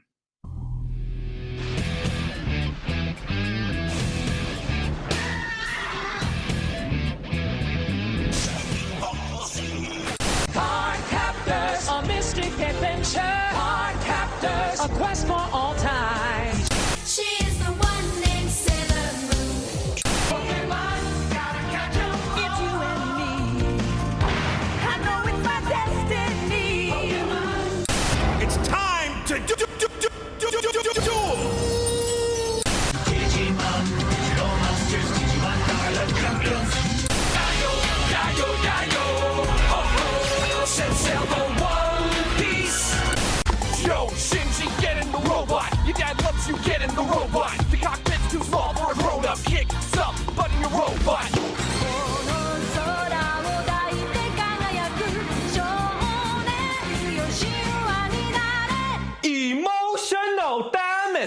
I have been sitting on that for a week. Yes. for those of you who don't know what any of that was, those were all the American English themes for many of our favorite animes, both mine and Jacob's. Started off with Rock the Dragon from Dragon Ball Z. Yes. Then went into the theme to Card Captors. Yes. Not Cardcaptor Sakura. card captors. Card Captors. And then uh, Sailor Moon, Moon. of course. And then Pokemon Yes. because you got to have Pokemon. It's the '90s anime everyone Yes. fell in love with. Yes. Uh, and then I thought it was funny since I knew Digimon had to go on there next because they a your show, b they were the two fighting at the time. Yes. So I thought it was funny that Pokemon have to do do do do do do do do do Digimon, which of course Yu-Gi-Oh in between there, Yes. and then that One Piece rap. Oh gosh. From the four kids. From the four kids, which leads right into the four, Lost Four Kids opening to Evangelion, which is not actually a Lost Four Kids opening. It was a it was a video or, you know, audio. Yeah, it was a video spoof. I don't have the guy's name. I saw it on YouTube. You look for the Lost Four Kids Four Kids Evangelion uh, Yeah. dub, you will find it. Yeah, go look that up. It's absolutely hysterical. Yeah, So, it's uh, probably more in that. And of course, we end with Cruel Angel's thesis. Yes. Except there's one last little thing I put on there. And I thank Dallas Panda Marshall Mora for this because every time I brought up we were doing Evangelion, he said there's only one thing I have to say emotional damage. And I had to find that clip somewhere. and I don't remember this guy's name, but he is funny. I will say that. I, I will make sure I have all this information Yes. next time because now I'm feeling horrible that I can't quote these people. But yeah, we are starting our review of Neon Genesis Evangelion, our first anime TV show Yes. uh, to do on this. And also the first thing we're reviewing that's not based on something else That is true. In an animated series thing. so be, be, before you move, move, move, forward, uh, I just had to do that because the, Yeah. the the Yu Yu thing. So I, I gotta give you props. That was done very well. Props. Just Yeah, that was awesome. especially since that was my second go, Yeah. and you didn't like my first one. Well, I mean, I wouldn't say I didn't like it. It was like you it was a little- it was a first take, and it was a it wasn't as funny as my original vision was. yeah. So, and that was mostly because that four kids opening, Lost Four Kids opening of Evangelion was Mm-hmm. different than every other version, True. and I couldn't edit it in very well. But anyway, Yeah. So yeah, we're starting Neon Genesis Evangelion. This is a long-running anime franchise, believe it or not. Uh, starting with, of course, we've got this anime. Mm-hmm. Then there was a movie sequel Mm-hmm. one being uh the movie death and rebirth the death half is a recap of the whole series while the rebirth Birth half Is the- eventually becomes the first third of the Huh? second movie which is the end of evangelion Evangelion. and then which is which is a alternate ending Mhm. to the show because apparently no one a lot of people did not like the ending of They this didn't. show They didn't. and, the then was like, "Okay, you then- want an ending? Okay, then there is a edit of both of those films uh huh. edited together as revival of evangelion Really, which edits the films together really. so if you want to watch the whole thing in one go good bad salty whatever all 26 as they word these things all 26 episodes Uh huh. That's apparently the way to go is you could probably do that in about three hours Wow. which considering what a little I know of the show, that's going to be a very emotionally draining three Yeah, hours. your, your your mental health might get sh- a, a good shock to it. yeah. Also, there is the rebuild of Evangelion series of films, which Uh-huh. starting with 1.0, you can not advance. 2.0, you can. Sorry, I said that wrong. You You, you 1.0 is you are not You're alone. Yeah, you're not. 2.0 alone. is you cannot Advance. advance. 3.0 is you cannot redo. Redo. And the reason I'm saying not is in the way I'm doing that is Mhm. because those are in parentheses. Mhm. Because one thing you will quickly learn about Evangelion is it Mhm. loves double titles, it does. Which is great for the next one. 3.0 plus 1.0, Thrice Upon a Time, whose Japanese title, and then the title that's written in the Japanese language Uh huh. is Shin Evangelion Theatrical Edition.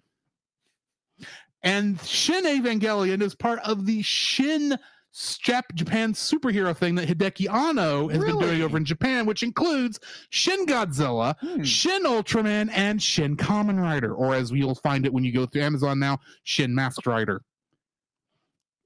It is all part of this marketing thing that he he was doing with all these Really? same movies that all had the word Shin in them.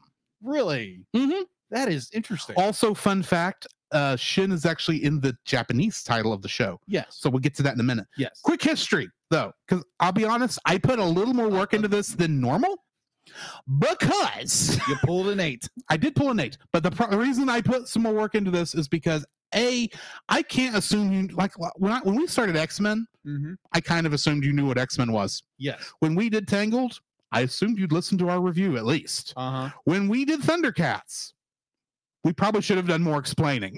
Yes.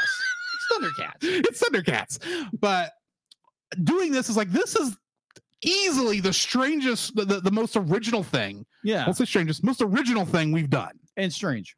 It is strange. But before I guess I get into that quick history, I should be nice and ask you to tell us what is this thing about? Okay. So because this is definitely your pick. yeah, This is something I've tried to watch a couple of times, but I- never I could why it's, but it's kinda hard to never never could get into. Yeah. You know what this whole thing is about. Tell us what this whole thing is about. Well, I, I wouldn't go that far. The same be like, oh, I know the entire like the this and the this and this and this. I don't know all that, but I've enjoyed it since I was a lot younger. Uh, so to give a quick synopsis, I actually found this and I thought it was a very good synopsis of the of this uh, show. A apocalyptic mecha action story which revolved around the efforts by a paramilitary group organization called NERV to fight a hostile being called Angels using giant humanoid robot humanoid creatures called Evangelions, where they are piloted by select teenagers. The uh, psychology, religious, and philosophy themes explored in this work present a per, present repres, uh, represent the majority of the discussion of this show. Okay. That, that kind of wraps it up a little bit, so, so it doesn't give you like this enormous like Oh, because we are going to have we'll be digesting this over the course Oh. of the next three months. yes. Because There's a if lot. there, if there is one thing everybody can agree on, whether you like Evangelion or not, Yes. this is very pretentious. and it's filled with symbolism, and he's trying to say something. Yeah. Even though in some cases he's not saying what we as an American we think he's saying, but it's what I understand. What I understand is because I have seen so many people review Evangelion and try to Mhm. explain it, where you have where over in Japan they would use uh Christian ico- iconography Yeah. and symbols and the whole bit because over there it doesn't mean anything to them. As mu- or it doesn't As mean the same thing. It doesn't mean the same thing to, as as like Americans who believe in Jesus. Uh, so as Americans, we view it completely different what the, the original Right. intention was. But uh overall, be like it's this is a very heavy, very dense show. yeah. and I know a lot of people love it, and others are like, I do not like this. I thought it was stupid. But and that's why we can definitely say it's pretentious because people who like it Mhm. they'll say it's pretentious but because it's they'll say it's because it's got art it's it's very artful it's Yeah. very full of all the stuff whereas those people who don't like it Uh-huh. they'll say it's pretentious because just like the word pretentious actually means they feel it's presenting itself as more important Mm. than it actually is agreed. and probably it's a little of both It is a little bit. Uh, so, sorry, so- go ahead so for me like watching this i found i found myself drawn to this when i was uh, probably like an early teenager Mhm. because it came out in 1996 i believe. Uh, i believe that's right.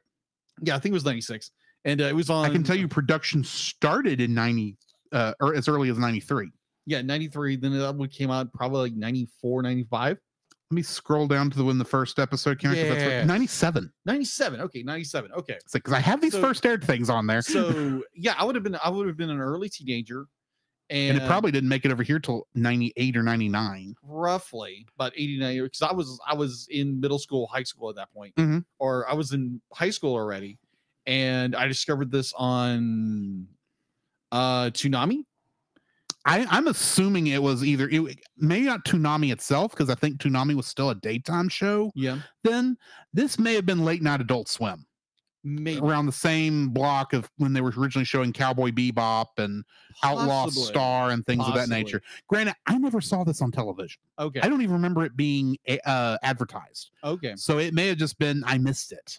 okay. Fair. But uh like overall be like I, I remember watching this and i remember like watching it maybe for the wrong reasons at the time because it was like oh this and this and this and this and like now as a retrospect as an adult i'll be like You're catching other things in there. i'm catching other things because it's like oh it's mega fights oh it's this oh it's this and then now as an adult i'd be like oh i'm catching all the symbolism i'm catching this i'm catching Mhm. all the christian iconography they're doing and the jewish mysticism they're doing Oh, is there a lot of Jewish mysticism in this? a lot of it What And, little uh, I've come up with just on the research for these two episodes, it's like, yeah you're wow, you people Yeah. dug too far. yeah well they're gonna be like This is worse than when Ultraman revealed he was actually Noah back in the day.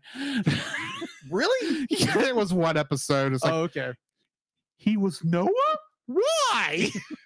or Noah was an Ultra being. oh But he was an ultra being Whether it's the Okay. same Ultraman, I don't know. i gotcha i gotcha but But it was that um, was a weird episode. yeah so i I think it's just like whenever you watch something from a younger age be like as an adult you uh you perceive it or uh you tackle it from a different perspective and like watching it now because like when i watched it then there was a different perspective i was a lot younger and uh your your attention was drawn to other parts of things Mhm. so now as an adult, be like, you see those parts, I'm like, hmm, okay. Now you see it now watching it for this time around. Yeah. This time around. Uh I have a heavy appreciation of what they're doing story wise. And uh I was very fortunate because I bought this set at Yeah. Walmart.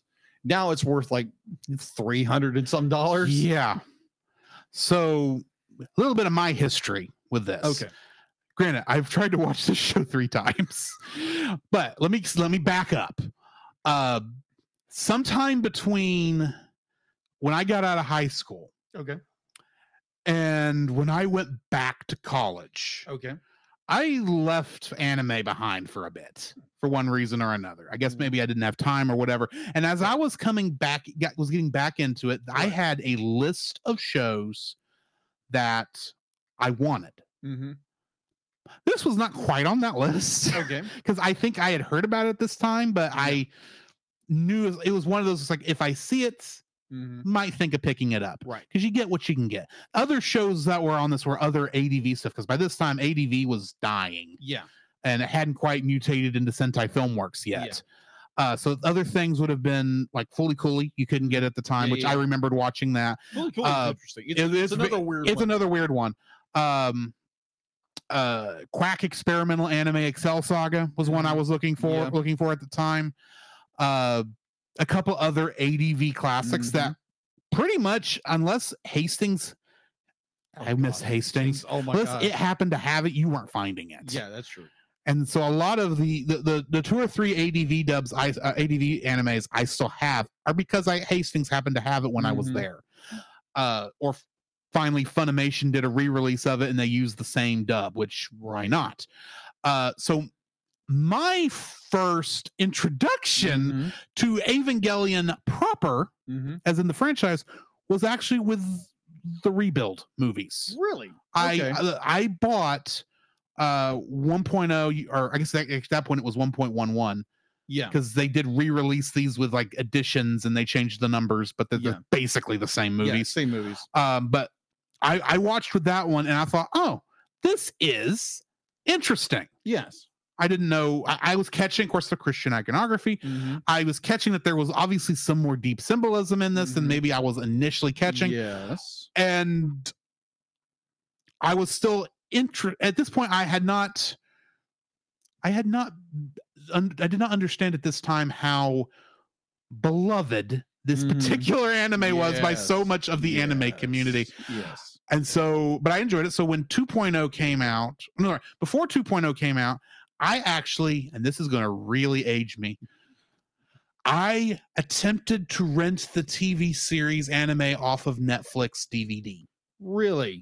Yeah. I watched the first disc, Mm-hmm. which contained episodes one through four, I believe. Yeah, I think so. Which is basically the first movie. Uh huh. because the first movie is pretty much it's not a tracing of the of, of the first show for Mhm. first four episodes but it's not far Mhm. from that there's a lot of things where you look at and go that is the same angle it's just maybe drawn slightly differently Uh-huh. and di- done digitally instead of by hand Yeah. but basically it's like it's the same story Yeah, it is. and it's hitting a lot of the same elements. It could almost be an edit if it weren't in widescreen. Yeah. And I remember thinking, oh, I've already seen this. mm-hmm. Are these movies and the show the same thing? I thought I read it was different. And so I try. I I for whatever reason took the rest of the discs off. I was like, well, I'm watching the movies anyway. That'll be fine. Uh-huh. Mistake number one. I should have just kept going at the time when I was much Uh-huh. more likely Exactly. to just wa- be able to watch through all these without really caring, without being as finicky as I am now. Uh-huh. I didn't know I was going to get finicky later in life. Ah. But uh, so then I watched 2.0 and it got weird because 2.0 gets weird. Yeah. That film does. Yes. Uh, and I understand that's where it starts to take its very- uh, it tangent sh- it from what from what the show the does. end of it does. I'm like, what the crap? Yeah. Richie, what the crap are you doing? And then there's that guy on the moon. But Yeah. I don't know what that's about. but He Uh-huh. seemed like he might have been in love. Uh, Oh gosh. Oh my gosh. Ugh. I, I'm Pop, pop, pop. I'm guess, I'm guessing that I'm gonna have to deal with him again the way Yeah, you're oh, yeah, reacting. you are. uh, you are. but uh, Err. Pop. I, I I watched those and thought, okay, this is weird, and I don't know if I want to continue with the movies. And I'll admit, even Fair. though I own 3.0, Yeah. I've never watched it. Oh, okay. I bought it thinking, oh, I'll watch this, and then I never unwrapped it I the shrink gotcha. wrap. Okay, fair. And so, uh, and I definitely haven't even tried 3.0 plus 1.0. Oh, okay. Uh, that that one is a long movie. and then at that point, Uh-huh. uh you know a lot of the stuff just seemed to disappear where you couldn't find it anymore legally if you wanted to Yeah. because ADV was gone. Yeah. Most of its stuff got sold into what became Sentai Filmworks, which is basically ADV's child company. Yeah. Except for whatever reason, Evangelion was never re-released through Sentai, so I guess they lost the license or something. Yeah. I know Funimation is the one who did the rebuild films, yes. But that's because ADV couldn't, and there was Yeah. some weird deal that they had Yeah. for the. That's why the ADV, the, the the those rebuild films are actually using the ADV cast, Yeah. And plus they're all in, fell apart. plus they're all in Texas. yes. So and Gainax fell apart was part of that issue Uh-huh, because exactly. after is it Gurren Lagann was their last show? uh, I was actually looking at continue. I think it's Gurren Lagann or Gurren Lagann. However you say the name of that show. Gurren Lagann. I've heard it both ways. That is a good one. Uh, Uh, no, their their last project was Wish Upon a Pla- uh. I'm probably I don't know that one. The Yeah, last one I know that 2002. the last one I know people talked about was Gurren Lagann. uh, I think the last one people talked about was actually uh painting stockings with uh, garter. They don't count that. yeah, so That's I forget that's technically Yeah. Gainax, oh, but you can definitely tell it's Gainax. but it's entirely different uh, than anything else they do. Uh, but yeah, Gainax died, uh, pretty much died around that time, and so Mhm. pretty much it took a little bit for Studio Khara, who Yeah. now is is Hideki Anno's current company. He's the main writer for this, Uh-huh. and it took them a bit before they got uh, control of that back. Mhm. And they sold the dub to Netflix, Yes, they did. and I'll get to some of the issues with that here in a second. But one of the big things is, is that's when I tried to watch it again when the Netflix dub came out. Yeah. And I can tell you, I got 10 episodes in. I didn't stop watching because I wasn't enjoying it or wasn't getting something out of it. I stopped watching because I needed to take a break and then I never came back. Mm, okay, fair. It I was pr- I probably would have finished it then, but you know, stuff got ahead. So, Mhm. yeah, quick history though before we get too much farther into this because I can have a, I, got, I have a feeling this is going to go a little long. Um, a little.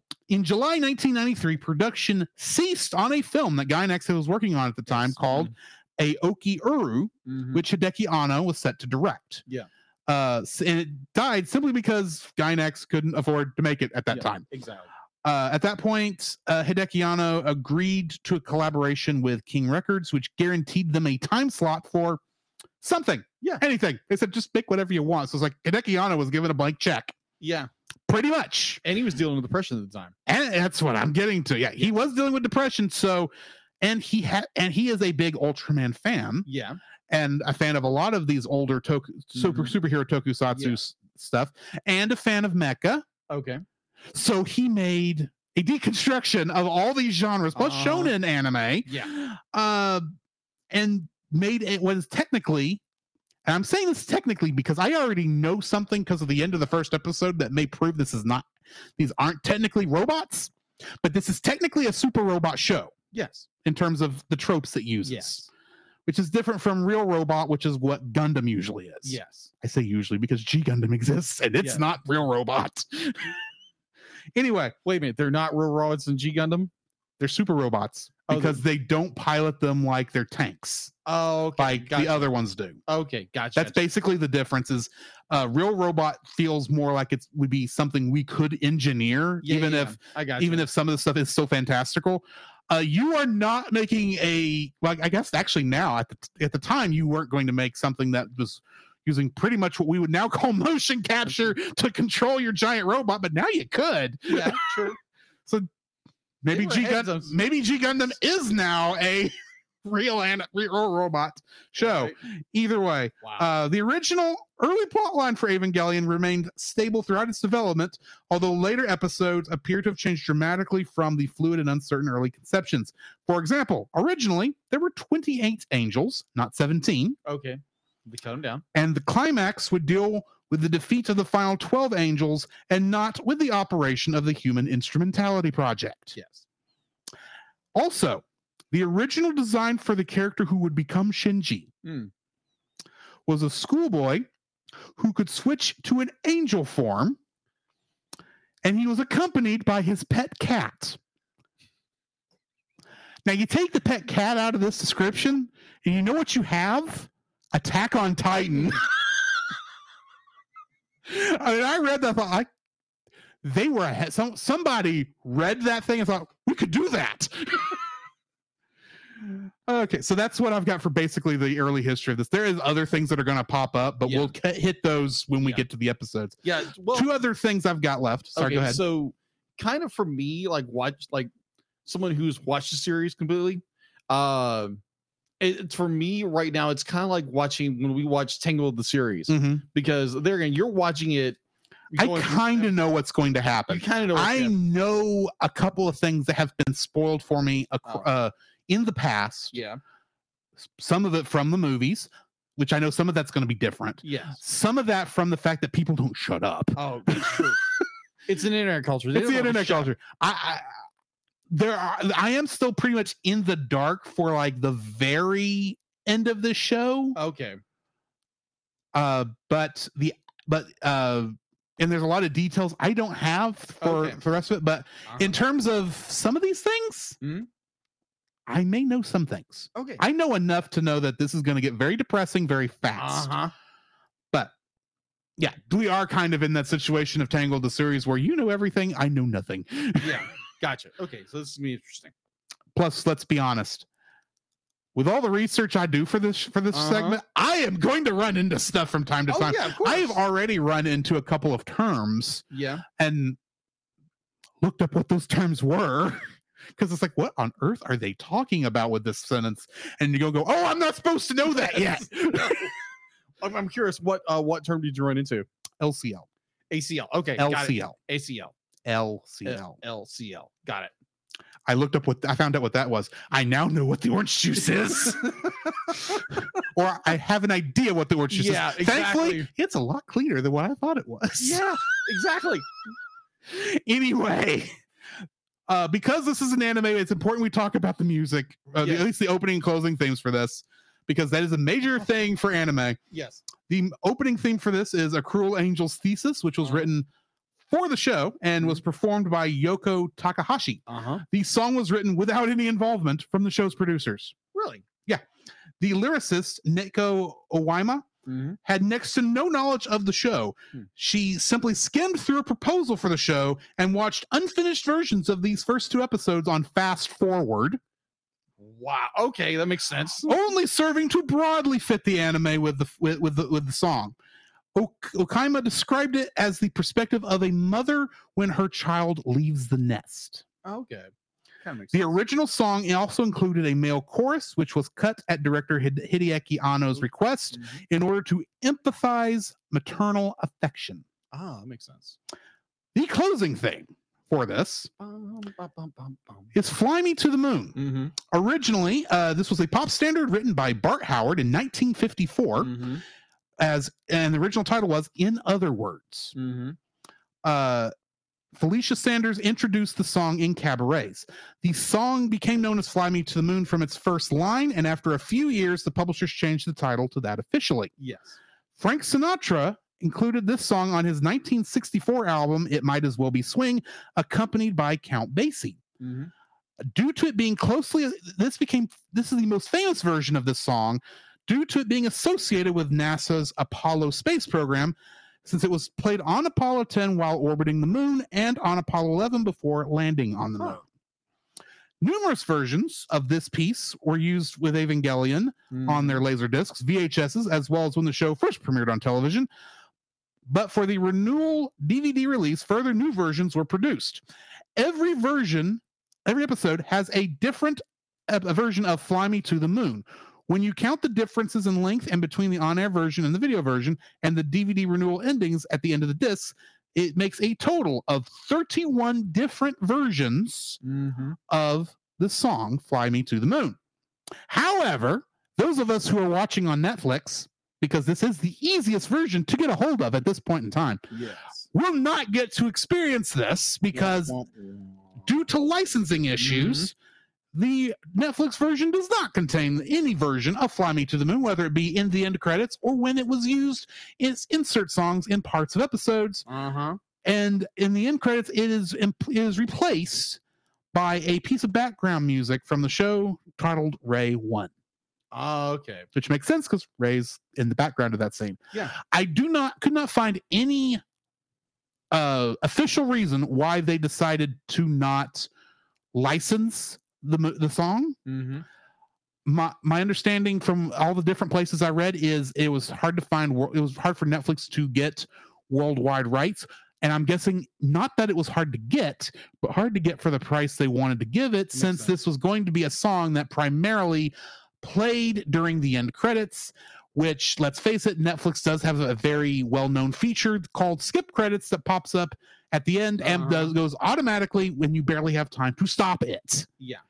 So I guess their thought was, we don't care. This this is going to be something most people aren't going to see. We don't want to Yeah. really pay the price it's going to cost for us to license this song, much less all of the royalties Mhm. to every single performer of this song in every different version Mhm. for something most people are not going to watch. That's true. I'm not saying it's right. I'm saying that's probably the reason why. It was a pure gotcha. business decision. I gotcha. Uh, uh, but that's also not an official reason, nor is it confirmed. That is a guess on my part. Hmm. As I mentioned before, each episode has two names Mm-hmm. one in Japanese and one in English. These names do not translate to each other Hmm. most of the time. Okay. I say most of the time because I'm going to immediately contradict myself with the first episode. Okay. Um, even the name of the series does this Uh huh. because Neon Genesis Evangelion is the English title, which is Yes. ironic because none of those three words are English. No. and the Jap- but the Japanese title Mhm. Shinseiki Evangelion Mm-hmm. means when translated into English as New Century Evangelion. Ah. The word Evangelion Mm-hmm. is Latin Mm-hmm. For good news. It is actually the word used by the early Christian church Yes. that we now use at, at that we now use the term gospel. yes. As gospel is an old English word, basically having its root in the word Evangelion. Mhm. So literally, while the Japanese name Mhm. could translate out to uh, the gospel of the new century, Mhm. the English name would translate out to the beginning of a shiny new gospel. Yeah. Which, considering the the what all the Christian iconography and all this other stuff in here, it's like, man, Hideki Anno, you were just crazy at this point, weren't you? Yeah. It's like, oh, let's just use this and this. We have no idea what it means. Um, And then us over here who are Christian, it's like, what the crap? so yeah, that is what I have for the show's introduction. oh wow. Yeah. Let's get into the first episode. Okay. Angel attack. Angel Attack, which is both the name of the English and the Japanese. This is the only episode where it's the same name. Really? Yes. This episode was first aired on August 20th, 1997, Mhm. directed by Kazuya Tsurumaki and written, of course, by Hideki Anno. Oh. The summary for this episode Shinji Ikari, a 14 year old boy in the city of Tokyo 3, Mhm. is delivered to the secret organization NERV, where he is requested by his enigmatic father to save the city from an invading creature called an angel. Mhm. Now, because this is the first episode, we have a lot of cast members, and because there are four dubs of this, Yes. counting the original Japanese, it's going to take me a bit to get through this cast list. Okay, so before that, Billy, let our audience know Yeah, that we are actually you watching- watch the you watch the uh director's cut Yeah. of it, the ADV director's cut Yes. version. I watched the Netflix dub. Yes. I am going to go over all of them Uh, because honestly, if I got if you get someone out there who preferred the original ADV dub, you Yeah. got someone who's just watching it in Japanese. Yeah. You might as well tou- we might as well touch on all Right, of it. right, right. So, Shinji Akari in the Japanese version was voiced by Megumi Ogata, Spike Spencer in the ADV dub, Mhm. and Casey Mongillo in the Netflix dub. Misato Katsuragi was voiced by Kotono Mitsuishi in the Japanese, Allison Keith in the ADV, and Carrie Keranen in the Netflix. By the way, when I'm just saying ADV, that means they were in both the original dub and the director's cut. got it. When I I will specify when it changes. Mhm. Uh, Ritsuko Akagi was voiced by Yuriko Yamaguchi in the Japanese, Sue Ulu in the ADV, and Erica Lindbeck in Netflix. Mhm. Rei Ayanami, who was only in this for a short second, uh, Mhm. was voiced by Megumi Hayashibara in the Japanese, Mhm. Amanda Winn Lee in ADV, and Ryan Bartley in Netflix. Gendo Ikari was voiced by Fumihiko Ta- Takichi in the Japanese version. Tristan MacAvery in the ADV original dub, John Swasey in the ADV director's cut dub, Hmm. and Ray Chase on Netflix. Which character is this? Gendo. Oh, Gendo Akari. Yeah. Yeah.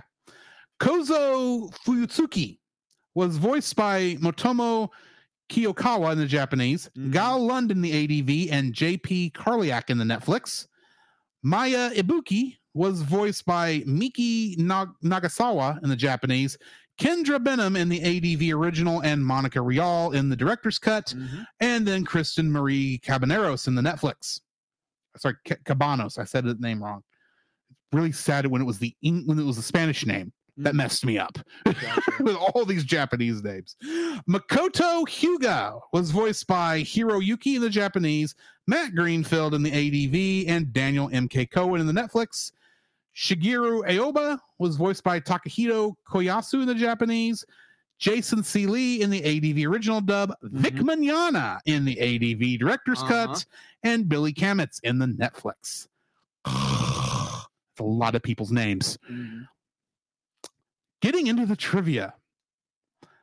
The featured angel in this episode Mhm. and in the next episode Mhm. is Sakiel, Mhm. though it's spelled as a S A C H I E L. I had to double check a lot of this. So yeah, Tokyo 3, that the cap the, the main setting of this Mhm. is actually southwest of where Tokyo actually is.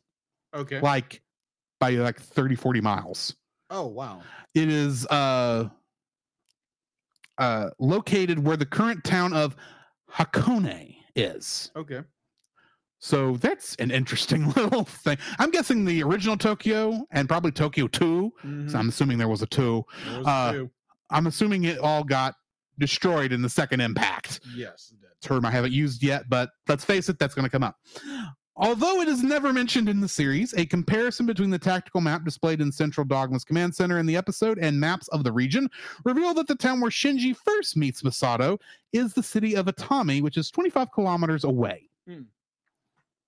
When Shinji hands Masato his summon letter, you can see that the letter was torn to pieces, then taped back together with black tape. Masato makes no comment on this, and is never it's never officially explained what drove Shinji to break the letter, to, to tear the letter apart, tear it up, or what drove him to repair it. You know, I It think we can kind of make make some assumptions. It makes sense. yeah, it does with make sense. character. But I thought that was interesting that that Yeah. detail is there, but they don't hit you over the head with it. Yeah. It's it's a very small, hmm very it, it's comes and gone, but once you get deeper into the story, Yeah, be like you It's understand become- why Shinji would tear it up, and Right. Why he would right. refuse it together. While going down the NERV headquarters elevator, Misato tells Shinji, I see, so you don't get along with your father. It's the same with me. In response to Shinji's remark that Gendo wouldn't have called him unless he had a use for him. Uh huh. this is one of the of the many similarities between Shinji and Masato Yes. that are noted or established throughout the series. Yes.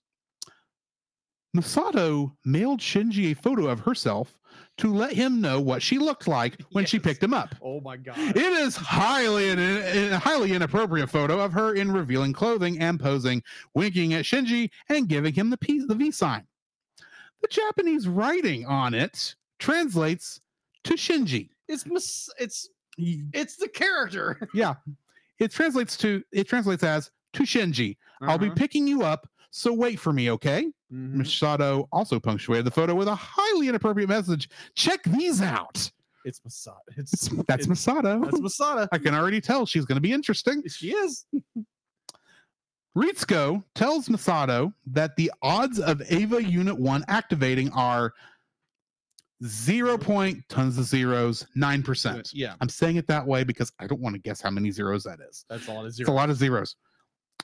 She calls this the, uh, the she says that the 09 system seems to be a fitting thing to call it. Mm-hmm. This is a pun in Japanese. Really?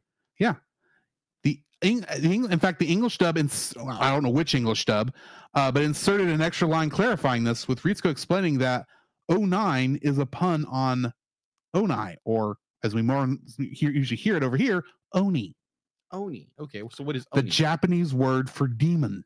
oh, okay. Yeah, yeah. That makes sense. Eva 01 is also designed with the traditional Oni as an inspiration. Oh, okay, that, that explains why she says later be like, oh yeah, like or a demon. Yeah.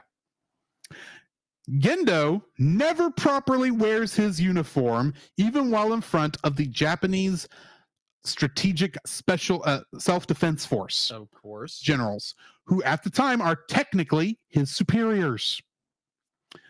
Fuyutsuki keeps his uniform properly zipped up the entire time, but Gendo just wears his uniform's uh, ja- uh, jacket open. It's possible this is just an economy of animation, though it can hint that Gendo has actually no respect for the JSSDF at all. No, he doesn't, It's probably more what it is. because he has alternative alternative uh, means. means to everything. Yeah, I already know some of this stuff, Yes. unfortunately, though. Yeah. I am intending I'm intentionally staying away from the ending of it. Yeah. um the uh, yeah when Ritsuko first meets Shinji and Masato, she is wearing a one-piece swimsuit under a diving suit with Yep. her lab coat over it. Yeah. However, when they later meet in the elevator and when they reach Unit 1, Ritsuko has changed into her normal clothes, and so has Masato. They're supposed to be hurrying to Unit 1. Masato could conceivably just have thrown her jacket on, but Ritsuko apparently took the time to change her entire outfit. I never noticed that. It's like I, I keep I keep You're not thinking- supposed to notice it. but for some reason now in my head I'm thinking Like- like, did, did they change the elevator with Shinji right there? N- Masato would. Masato with a second would. I don't know about Ritsuko yet. Let's go. Uh, yeah, we'll we'll find discover more about her Oh. later. The writing process for this episode took a long time, as Uh-huh. much as six months, according to Anno. And the opening sequence was not yet finished. This is probably why a Cruel Angels thesis songwriter said she only watched two unfinished episodes, as she was probably called in during the production before Gainax would make the opening sequence based on the then unwritten song. yes. on uh, the version of Fly Me to the Moon in this one is the normal version, sung by Claire Littley. Okay. Claire Littley, known under the pseudonym Claire, is an English singer born on November 26, 1968. In 1995, Evangelion producer Toshiyuki Omori went to London to find a singer to sing Fly Me to the Moon for the for the end of the end of the uh, anime. Claire Littley was interested in the project even though she had no idea what the project was. According to her MySpace page, the vocal arrangement for the song was her own, while the orchestral arrangement was by Toshi Omori. She personally feels that it is a beautiful track and was one and was wonderful and an inspiration to sing to. Although she became known in Japan under the Claire pseudonym, hmm. she did not pursue a career in music and has never released a single or album. Nowadays, she's a graphic designer. Really? Yeah, So she went your route. she went my route. but she I'm sure she still was making money off of this until Oh, yeah. Netflix decided we can't pay you anymore. So I, I, I do I will have to admit this is that the uh in Japan and in a Mhm. couple other places you do get Fly Me to the Moon at the end. Okay. It's but America is one of the places you don't. Okay. VPN apparently is what you should be doing Yeah. because that's legal. Yeah. So yeah, that's what I have for the trivia for this episode. All I have to say for the This first, is, uh, uh, go ahead. let, let me let me start. Go ahead. Uh, as I said, I have watched these this part of the story a number of times already. right. I watched it as part of 1.0. I watched it when I watched the DVDs originally. I've watched a uh well, this isn't exactly an adaptation of it, but it was an abridged version of it. That was funny. many years ago, and I remembered it existed this morning, and I showed Jacob this right before we went Yeah. live. That's Oh why we were late. Gosh. Oh my gosh, that was hysterical. put put that on. I, Uh, I, I'm not going to because uh, oh yeah, that's true. That's, th- there are things in here I would not share on our Facebook page. that is true. uh, but it is funny. Oh, it's so funny. It's it's wrong on so many levels, but it's funny. You're not kidding. It's like, uh, Gendo, really, really? It's Yeah, like, really? That's what he's doing. Yeah. I, I just Well, love the voice. I, I love the really? voice of the third angel in that one. Hi guys, I think you dropped something. Oh, I get the feeling you guys don't like me at all. No, no, no. Like, we like, I'm. uh, the- and- I'm reminiscing, watching it again, and I'm getting this dialogue in my head. and, and say, say- you, you want to know how this happened? Mm. I saw this this this uh, that that thing years ago. Yeah. completely forgot about it. It's been years since I tried watching this show again. I'm watching the thing earlier this week, and the minute that that he comes back on screen, that the angel comes back on uh-huh. screen, and he- I, I I'm watching this, watching the Netflix version, but in my mind I hear "Hi guys," I go. What is that? What is that? I know what that is. I watched that so many freaking times. I don't even understand why I watched it at the time. And I took it took me five tries searching for Evangelion abridged to find out I should have been just searching for LittleKuriboh. Send, send me the link I will later. send you the link. that was Uh, anyway, uh, so I've seen this opening story a number Yeah. of times, so there is not a lot surprising Fair. in terms of plot line, at least for this first episode. Mhm. Um, it's not a bad little story. It's a great little introduction. It It's not the. It's there are still some things I'm watching and going, this is a weird place, Uh-huh. but uh, and I still and I I don't understand how much Gendo loathes his son yet, but. Obviously, they don't get along, but from what I saw in this, this was actually a very good episode. Yeah. I enjoy, I understand why it took some timing time to get this uh-huh. nailed down to what it was. Uh, I do understand why this ends up getting becoming basically a two-parter with the next episode, though I kind of wish they had finished it here because it wasn't that much farther. Mm-hmm. But then timing wise, that wouldn't have worked with the time Yeah. scale. Mm-hmm. Um, but yeah, this thing throws a lot as an introduction episode. This thing throws a lot of lore at you. Does not explain it, leaving it as a mystery for you to look for it later. Exactly. I enjoy that part of it. Uh because it does make you want to immediately throw on the second episode to find out what's Mm. going So on. what exactly happened? And yet you're still interested in watching it, e- even though it's asking actually a lot of questions Mhm. that we've all asked of the shonen protagonist. He just got here. Why is he the one that's got to have to go fight the monster? Mhm.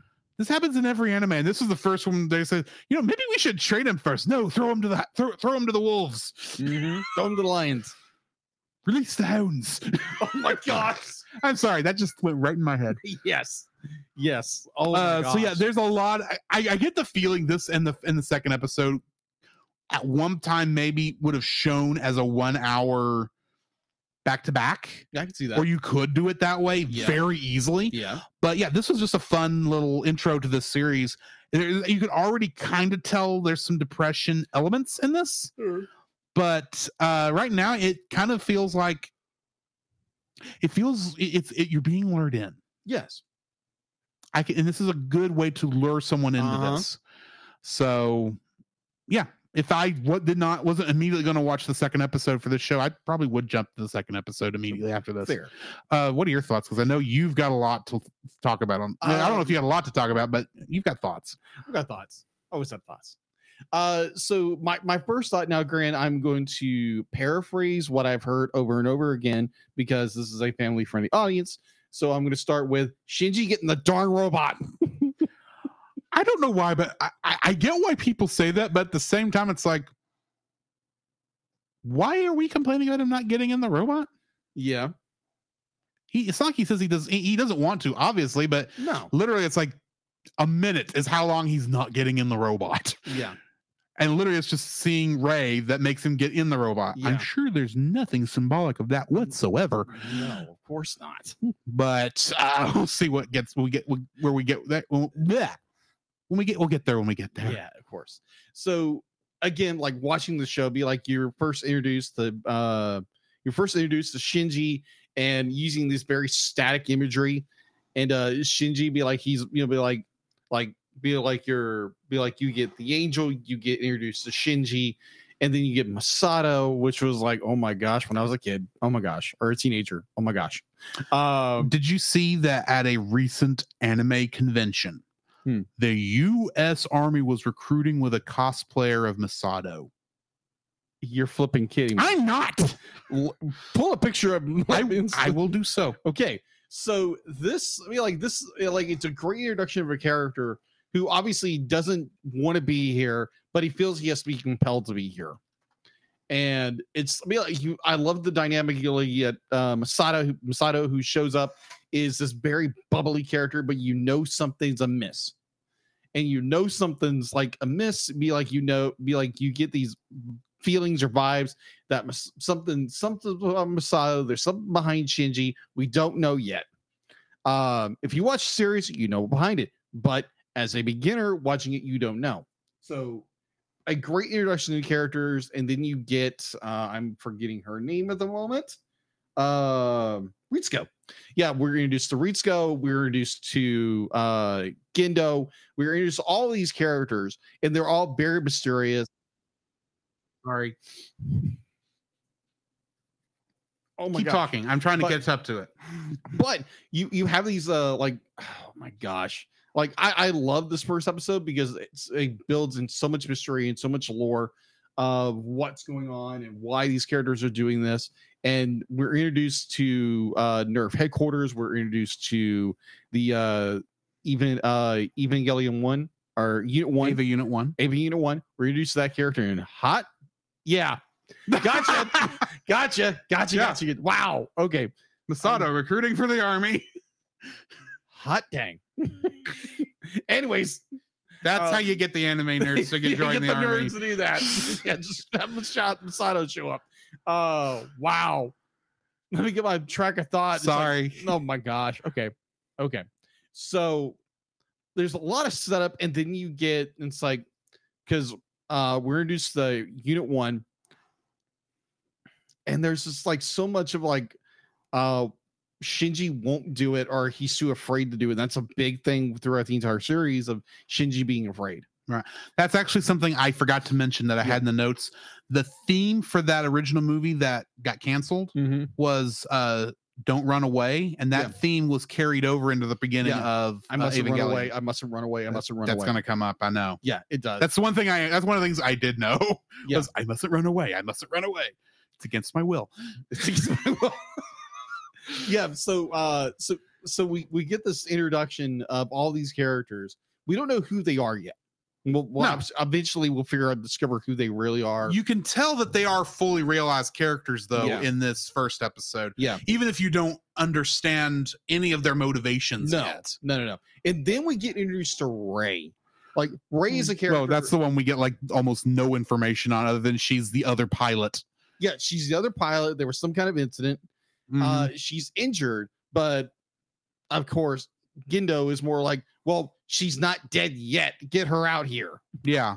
and uh, that motivates Shinji because you get this famous line, be like, "I mustn't run away. I mustn't run away." Be like, "I'll do it. I'll pilot it," because be like he finds some kind of connection with Rei. So, fun fact that I mustn't run away thing. Did that happen in this in in, in your episode?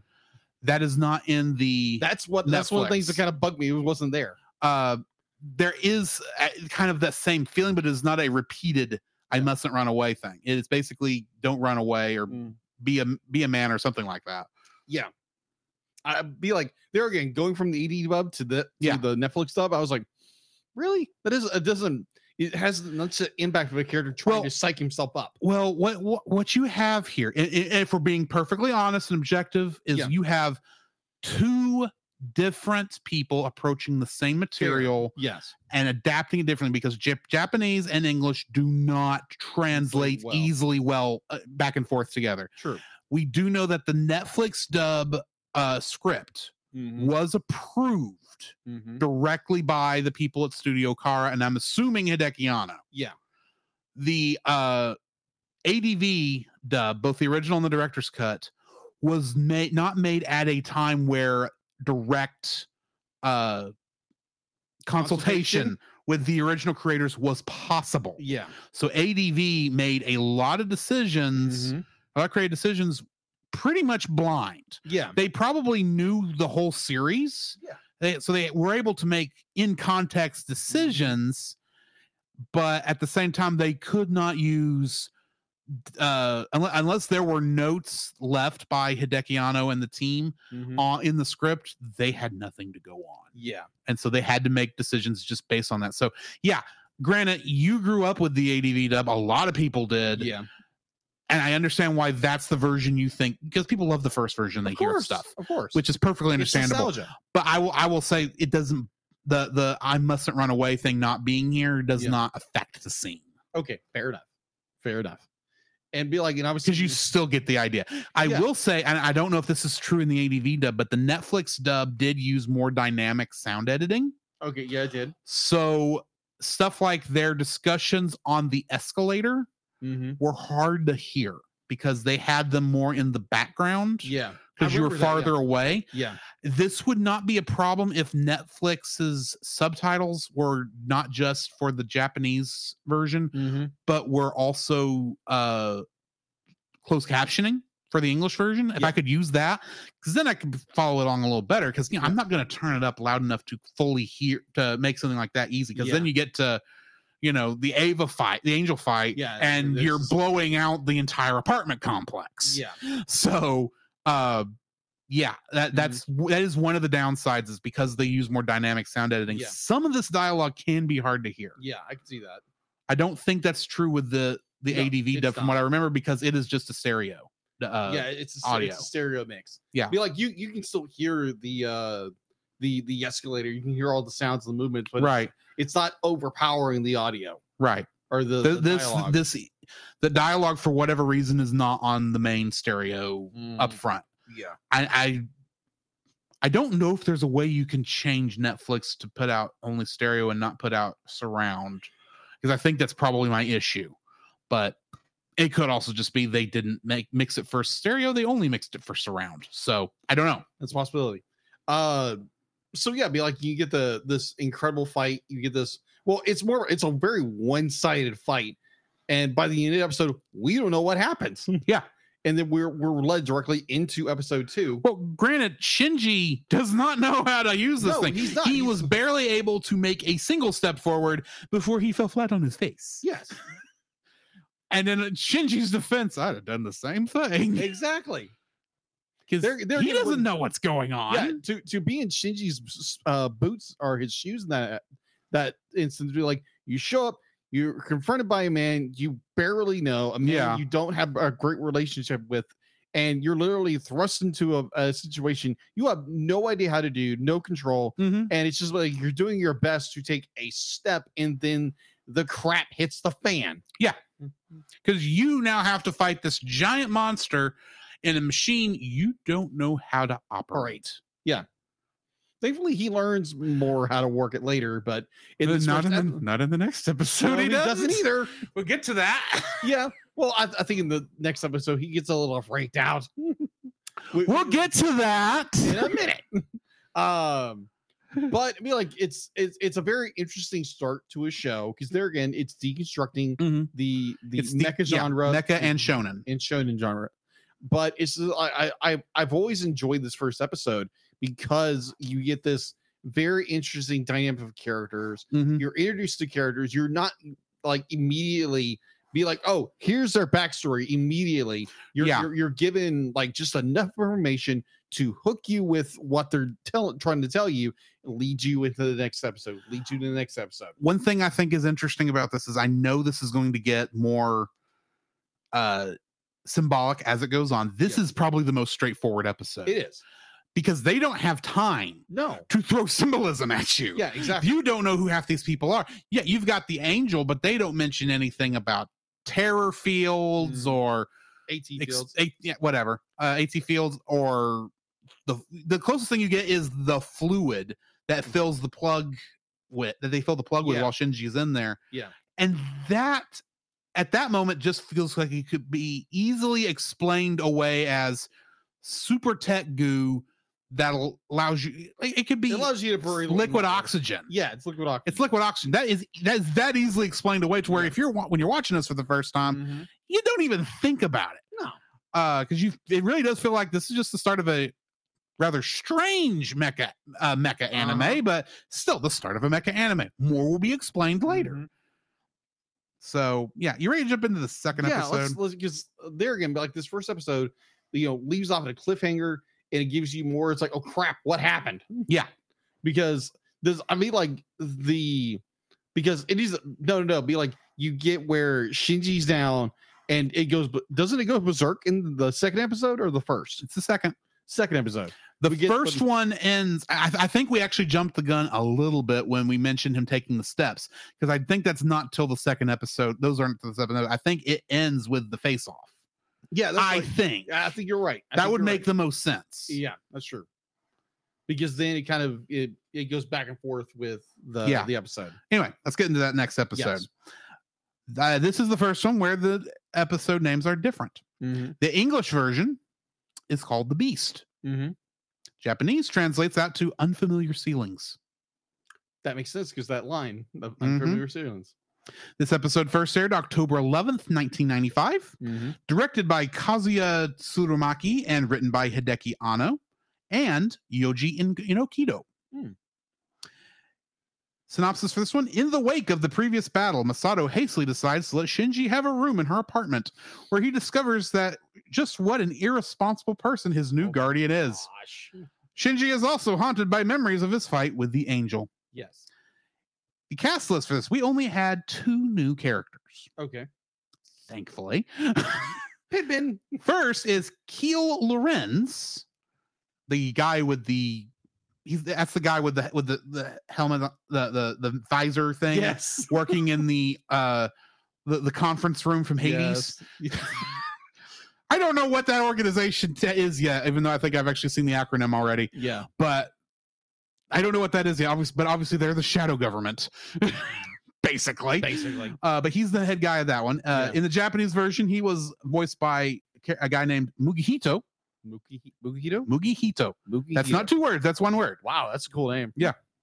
Rick Peeples in the ADV dub and DC Douglas in the Netflix dub. Okay. And Pen Pen, Yes, Pen Pen. voiced by Megumi Hayashibara in the Japanese version. Mhm. Amanda Winn Lee in the ADV original dub. Mandy Clark in the director's cut. And Sharmi Lee in the Netflix. Really? Mhm. Interesting. Trivia for this episode. When Misato is channel surfing on TV while in the NERV tent with Ritsuko, it is difficult to tell exactly what they are say, what, what's being said on the television. Mm-hmm. However, the full lines of dialogue for the people on TV were actually included in the script. And they were included on this website that I found that I found this on. Really? The woman on channel 12 says the government's ad- the government administration's announcement was carried out this morning in the official residence of the Prime Minister of Tokyo 2. Mm-hmm. The man on channel 4 says as for participation of the SSDF in this incident not being recognized, this was negated. The woman on channel 8 says they advocated for the UN's forces sortie into Japan was within the scope of the law. And my favorite line from this the man on channel 1 says, when confronted with this claim, was this not an alien attack? They laughed, saying, This isn't manga. You're not wrong. Oh, that is hilarious. That is hilarious. Masato complains that it is hot out when they are in the truck transporting Eva Unit 1's helmet, and even when the air con- even with the air conditioning turned up, takes off several layers of clothing to be more comfortable. How- However, Ritsuko does not take off her heavy lab coat. She this- never does. This would seem to be emblematic of their personalities. Masato is casual and laid back, while Ritsuko is very professional and concerned with appearances. Mhm. The shot of Masato grabbing Shinji's head from above while at their kitchen table visually parallels the shot when Sakiel grabs Eva 1's head from above. Yeah. Unit 1 is seen without its helmet on, revealing that Evangelions are clearly not robots, but m- mere living organic creatures with, a, with cybernetic machine and computer components grafted onto them. Eva Unit 1 can apparently regenerate battle damage just like an angel. It doesn't do this very often in the series, but it is the only Evangelion ever seen to actually do this. Mhm. Until the movie. I'm just going off what it says. Mm-hmm. This is the first appearance of Pen Pen, Masato's warm water penguin. Best penguin ever. Probably the best character in the show, I'm guessing. I don't know. Uh, We'll see. yeah, we'll see. When Shinji is shocked by the appearance of Pen Pen and runs out my of the shower yes. naked, I love that scene. a strategically placed beer can hides his crotch from view until Masato takes the large beer can away and a much smaller container still obscures his crotch from view. Yeah, okay. The Japanese text on the smaller container is labeled toothpicks. I love that scene. I like. That's could be so wrong on so, many, levels. when an Evangelion screams when it goes berserk in the series, Uh-huh. it is actually part of the episode's dialogue track. Really? Just not just the background effects soundtrack. As a result, when episodes such as this one are translated into different languages, the Evangelion screams have to actually be reproduced by different voice actors. Huh. The result is that Eva screams sound noticeably different between the original Japanese and all English dub versions. Really? Hmm. Mm-hmm.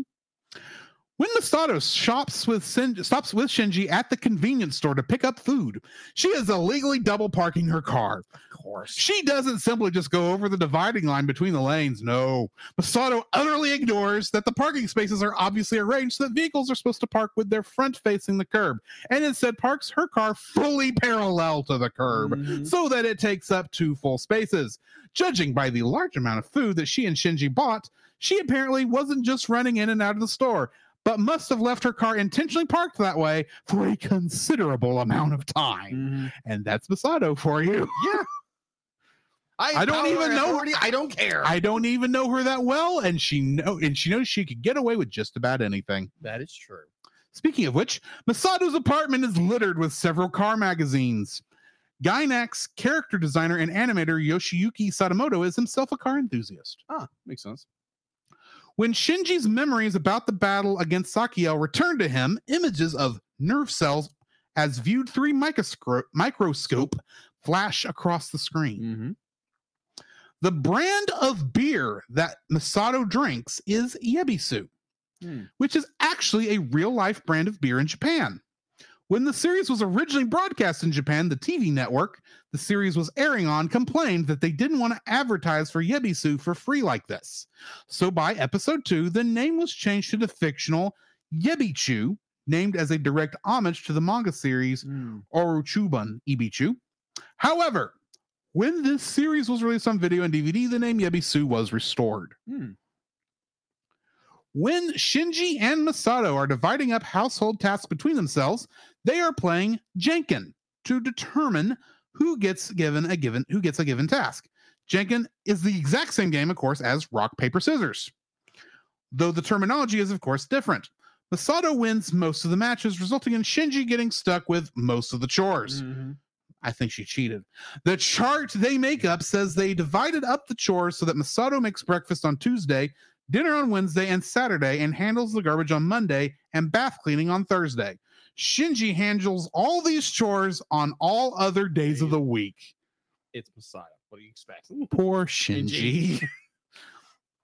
There's a brief shot of a construction schedule for some of Tokyo 3's defensive emplacements. Hmm. Soon before Misato picks up Shinji at the hospital, which reads that this particular construction began in November of 2014 and was scheduled to end in August 2015. As the construction is still ongoing, this places the latest possible date for the start of the series in August 2015. Hmm. Lastly, the Fly Me, the version of Fly Me to the Moon at the end of episode two in the ADV and Japanese versions is still the normal one sung by Claire, but is missing the strings. Interesting. Hmm. That is interesting. So, this episode, Yes. Probably the one that makes you go, oh my goodness. Uh huh. Exactly. and it makes you wait to find out what happened because you Uh-huh. start it starts off and you get like a couple of images right before I think of this as the cold open, even though it took place cold after the the opening sequence. Exactly. because all this is going they're fighting they're uh, he's fighting the, the the angel all this is going and it gets to where he's raged Yeah. And actually we don't see the rage yet i'm sorry No.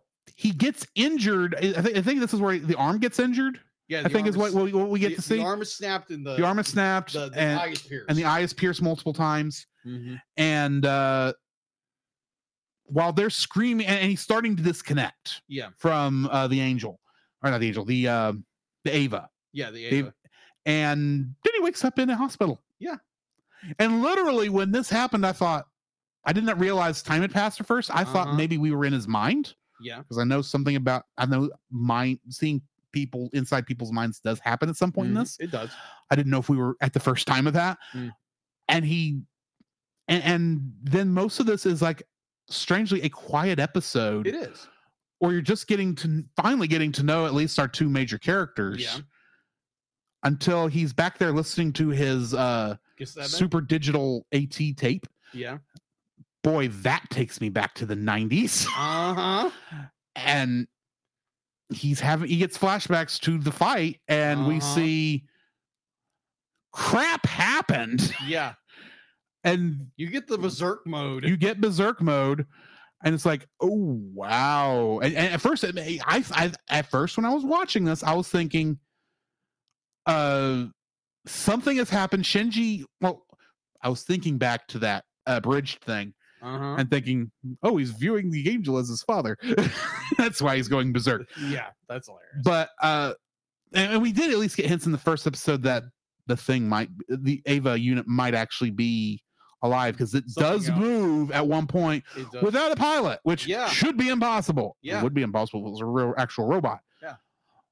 But uh-huh. uh we get a lot more than this because hmm I said I'm aware of some things. Yeah, That's all I'm saying. gotcha. Uh but we do get him the angel gets I keep saying that. yeah, The Eva gets free, yeah, basically, and kills this thing. yeah, Like obliterates this thing yeah. the head get the, the, the helmet gets knocked off Uh huh. i'm still not entirely sure how uh shinji will get actually is able to see this through through his screen Yeah, you see, but you he, he finally see wakes up. yeah but he sees the eye Yeah, of the monster unbe- beneath the Eva yeah, and i'm I'm thinking he, he's in the that plug is in the neck yeah. the back of the neck in the spinal column Yeah, but it's got a connection to the but it's got connections but the the helm. but that means the head he's not looking through the eyes then Yeah, of the Eva because that's otherwise he wouldn't be able to see the real thing's eyes yeah, so i'm still not entirely sure how the i guess, I guess there must be other cameras that are out there that happen to be s- Yeah. centered on that Mhm. giant eyeball when it reforms mm-hmm. and will give you nightmares by watching it yeah. but proof that oh by the way this is, isn't a robot No, it's not. we're gonna treat it like a robot probably for the for a couple episodes Yeah, but it's not a robot. no, it's None, not. and none of these things are robots, which I'd explain why Eva Unit Zero is going to take as long as uh, Rei to heal yeah, because it's actually physically got to heal yeah, while it's not going to regenerate like this one does. yeah, But yeah, this is a lot of revelations, and yet it's still it's also a nice, calm episode yeah. despite the fact you get a lot of blood at one point from from Oh. Eva, from from Eva Unit One. Uh-huh. yeah, what what I what I love about this episode is you get this like this contrast of where it's be like Shinji wakes up in a hospital, everybody's talking about the fight and everything like that, and then you get the revelation of what actually happened, and you get um everyone's to be like this is impossible, it can't do that, and when uh, the Eva unit or the Berserk mode, the Berserk Yeah. mode of the Eva, um goes in and just tears the AT field of this angel. Yeah, that's the in thing we did miss. Yeah. we, we did we didn't mention was he tears the AT field in half, which we still don't know what that is in No, context. context. No, you know exactly what it is. I'm I- going. I, I've, I've, I've, I grasp what AT field is. I have a suspicion based on some things I ran across, but we'll talk about that after the show. Yes. But overall, be like, it's a great episode. You get this huge revelation again where Shinji be like, we finally get to where Shinji is starting to understand what's happened. He gets a flashback and he loses his massive eye, and it's just like, okay, this is something we weren't. I mean, like I personally wasn't thinking when I first watched Yeah. it, and watching it again, it's just like, okay, Well- this is more than meets the eye. Haha. Yes. Um, like I said, I'd seen this part a couple times. Uh-huh. I don't ever remember the eye. Oh, okay. I don't. I, I could not have missed it, Uh huh. and I don't think it. I don't. I could be wrong, but I don't think that's in the rebuild. But it has been a long time since I saw the rebuild. Oh, It is. Okay, so I just It I is. just forgot about it. Yeah. Uh, but I don't remember the eye or the revelation that this thing was a living being. Yeah. I remember based on I know some things we're going to see later Mm-hmm. that I may have made that connection anyway, Yeah. but I didn't make the connection when I watched this episode when I watched Okay. these stories originally. Yeah. Because I don't, like I said, I don't remember seeing A- Eva Unit one without the helmet. Yeah. Yeah, because I don't think that ever happens again, but we do get another or two or three other points of beast mode. Right. You know, you have anything else before we finish this episode oh my out? Gosh, like this, this has been a a like ever since we start we we did the poll, be like, hey you guys, what do you Yeah, what do you this want is to do?" one I know you were hoping was going to win early on. Yeah, that's what I was hoping. I was hoping, but um, obviously didn't. And we went through uh X Men, and we went through we started with uh, Lower Deck seasons two and right, three two and three. because we did that one- that that actually won the poll by mere minutes. That is true. And then because uh X-Men won by the time most people saw it because pe- I Mhm. Facebook doesn't have a way to physically close a poll, Yeah, true. which would have been nice. Yeah. And because there was an overwhelming call for X-Men, we immediately decided to go ahead and do that one next. True. And about halfway through X-Men, I just said, "Hey, do you want to just do Evangelion next?" Yeah. It was the next thing on the list. Mhm. I don't mind going ahead and watching it. It's I'll admit part of this was let's get it out of the way. because at some point I know we need to watch End of Evangelion. It's been Uh-huh. it's been coming. Yes. Got to name that episode the way I want to name it, even though it I know that doesn't mean what I think. I, I know that's not what it was. That's a lot of orange. That's a lot of orange juice. But yeah, But, um, I, I personally, I'm looking forward to diving into this because apparently we're deep diving into everything, which is great. I, And, I uh, feel like this is something you have to deep dive into. Yes. Granted, with Tangled, we try I tried to deep dive as Yeah. much as I could. Yeah. there wasn't a lot I could deep dive Right. because it's not a deep show. Yeah. Lower Decks, obviously, I deep dived as Mhm. much as I could. X Men was hard to dive into at all because there just wasn't much True. I could take from it that uh, outside of just saying this is from this show or this is Mhm. from this era. Yes. And Thundercats was so straightforward, it's not even funny. True. Great show, don't get me wrong, but it was a very straightforward adventure show Yes. this is deeper. This Yeah, is oh, agreed. obviously deeper. And granted, I am somewhat limited by where I can find trivia because half Uh-huh. the stuff I don't know. Half what I read there, I'm assuming they're correct. Mhm. Now, I am also editing what they're putting there because I already know a few things from things that this wiki Uh-huh. site that I'm getting this from, EvaGeeks, uh, just goes ahead and says about different Everything, things. It's like uh-huh. I don't need to know about that yet. But I still feel like I'm not going to lose any miss miss out on anything by knowing this ahead of time. So uh-huh. anyway, because I'm, I'm trying, I'm trying to remember if this. yeah, next, I, you're looking at Evangelion wiki. yeah. I use that, and I use the EvaGeeks wiki. Oh, okay. The EvaGeeks wiki. I, well, I went to EvaGeeks because like the first episode I looked at on the Mm-hmm. Evangelion wiki. Top of this is some of this information was sourced from EvaGeeks. Well, I'll go to EvaGeeks and see what they say. Yeah. they may have more complete information, and of course, otaku being otaku, Yeah. it's very over- dense. Yeah. Exactly. So I, I can't remember this is the episode where Shinji like officially meets Rei. I think- no. Uh, he both both in the first episode and this one, she is still in the bed. Yeah. They see each other. That no discussion is happens. He he sees her in the hospital. That's right. That's right. but she's being pushed down the hallway in her bed. right. So That's right. Yeah. we, and we we do find out that Gendo went and visited Rei in the hospital. he did. Didn't visit Shinji because of course, he course. didn't. Of course. Oh, that's right. Because you haven't met Asuka Langley Soryu yet. No, I've not met Oscar. Ah. That's gonna be Well, interesting. I've met Oscar in other viewings. Yeah, Not met her yet in this. I got you. But Asuka doesn't show up for like what Five. two or three more episodes. Yeah.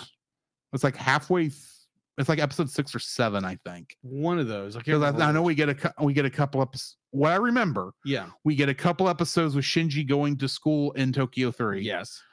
Uh, we get a couple episodes with Rei, Mm-hmm. with him fighting with Rei. I Uh-huh. think the sh- I know in the movie this is where you get the sharpshooter thing. I don't know if the sharpshooter thing is in this. The sharpshooter is uh where he has to shoot the yes. all like all the entire Japanese power grid at this one Yes, angel. That's a good that's a good episode. I know that's coming. yeah.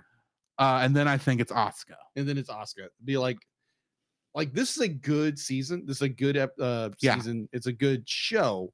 Uh, It's very dense. It's very dark in a lot. It, like Well, except The- we're the- not to the dark parts yet. no, no, no, We're no. still in the this is a fun mecha anime that we're going to have fun with. that has layers on already on it. We are not to the part where in other shows where crap happens. Yeah. I'm thinking of Madoka Magica Ah, when Yep. Yeah, that one girl gets her head bent off. right. that you don't see coming. Yeah. And it's a perfectly it's it's it's not cheery, but it's like, oh yeah, this is just a normal magical girl anime. Wow. That's that's bloody. Okay. yeah. we ha- technically I think we technically had that moment already when with Yeah. the look at, at the Eva unit, Uh-huh. the Eva unit's actual face, Uh-huh. but it's not quite fully developed Uh-huh. yet. We're still gonna have a couple more fun episodes. Yeah. Well, there's there's one episode. Apparently, there's one where I know Shinji and Asuka look like they're playing Twister. Oh, that is such a good episode. I'm looking forward to finding out what that's about. Oh, it's good. It's good. Uh, because they have to be in sync for something. The the episode I I'm looking forward to because it kind of makes that turn in the where it's more something goes awry and Shinji has to confront something. He has this revelation. It's like, oh, I can't do this. And then someone turns a switch off. we'll get Turns there. switch. We will get there when we get there. Yeah. In the meantime, you got anything before we jump out? Uh no. All right. In the meantime, this has been Drew. Oh, yeah, sorry. Next week, Yes. I should say what we're reviewing next are week. we And reviewing next this, I'm sorry. I'm just. We've had so much time, so much fun doing this already, Mhm. and I, I'm thinking we need to finish the show. Yes. Uh, next week, I'll be admit admit I'm not sure which is mentioned. This is the English. I think I think the ones I have in parentheses are the English, and the ones I have in They're English. outside of is the is the Japanese. yes. But uh, episode three, a transfer, the silent phone, and episode four, Hedgehog's dilemma, rain after running away. Yes. So join us next week for those, along with the star. Uh-huh. A lot of Christian imagery next week. Yes. Uh, so join us next week for that. In the meantime, this has been Drew, This is Jacob. and we'll catch you in the next frame. You can follow Jacob on his Facebook at Jacob B. Heron. His Facebook page, Jacob's Daily Art Corner, where he tries to draw each and every day. I try. His Instagram at Jacob B. Heron. His Twitter at Jacob Heron. And his Letterboxd at Jacob Heron. You can find Drew on Facebook at Drew Dodgen. His Facebook page Drew's Photo Bin to see his photography. We'll update it one day. His letterboxd page at G George 759. His Twitter at G George 759 and Instagram at Drew Dodgen. You can like us on Facebook at the CelCast Podcast, on Twitch at the CelCast Gaming, on YouTube at CelCast, on Twitter at cast underscore cell. The CelCast can be found at Apple Podcasts, Google Play Podcasts, Stitcher, Spotify, or anywhere else fine podcasts are downloaded from. Please rate and review us where you found us and also on Podchaser. Email us at the CelCast at gmail.com. The CelCast is a proud member of both the Pop Americana and Culture Box media networks. For more information, please see the link in the description. Our theme song is Drop and Roll by Silent Partner. And remember, that's Cel with a single L.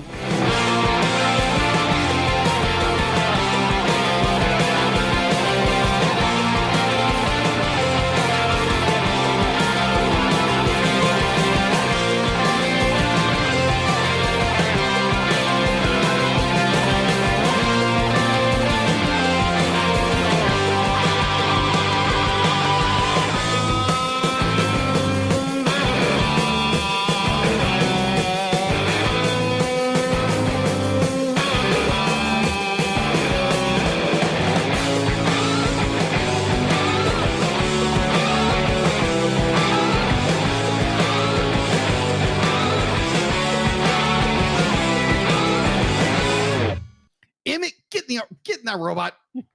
Yo, Shinji, get in the robot. Your dad loves you. Get in the robot. Don't eat a rice ball, eat a donut. Get inside that robot.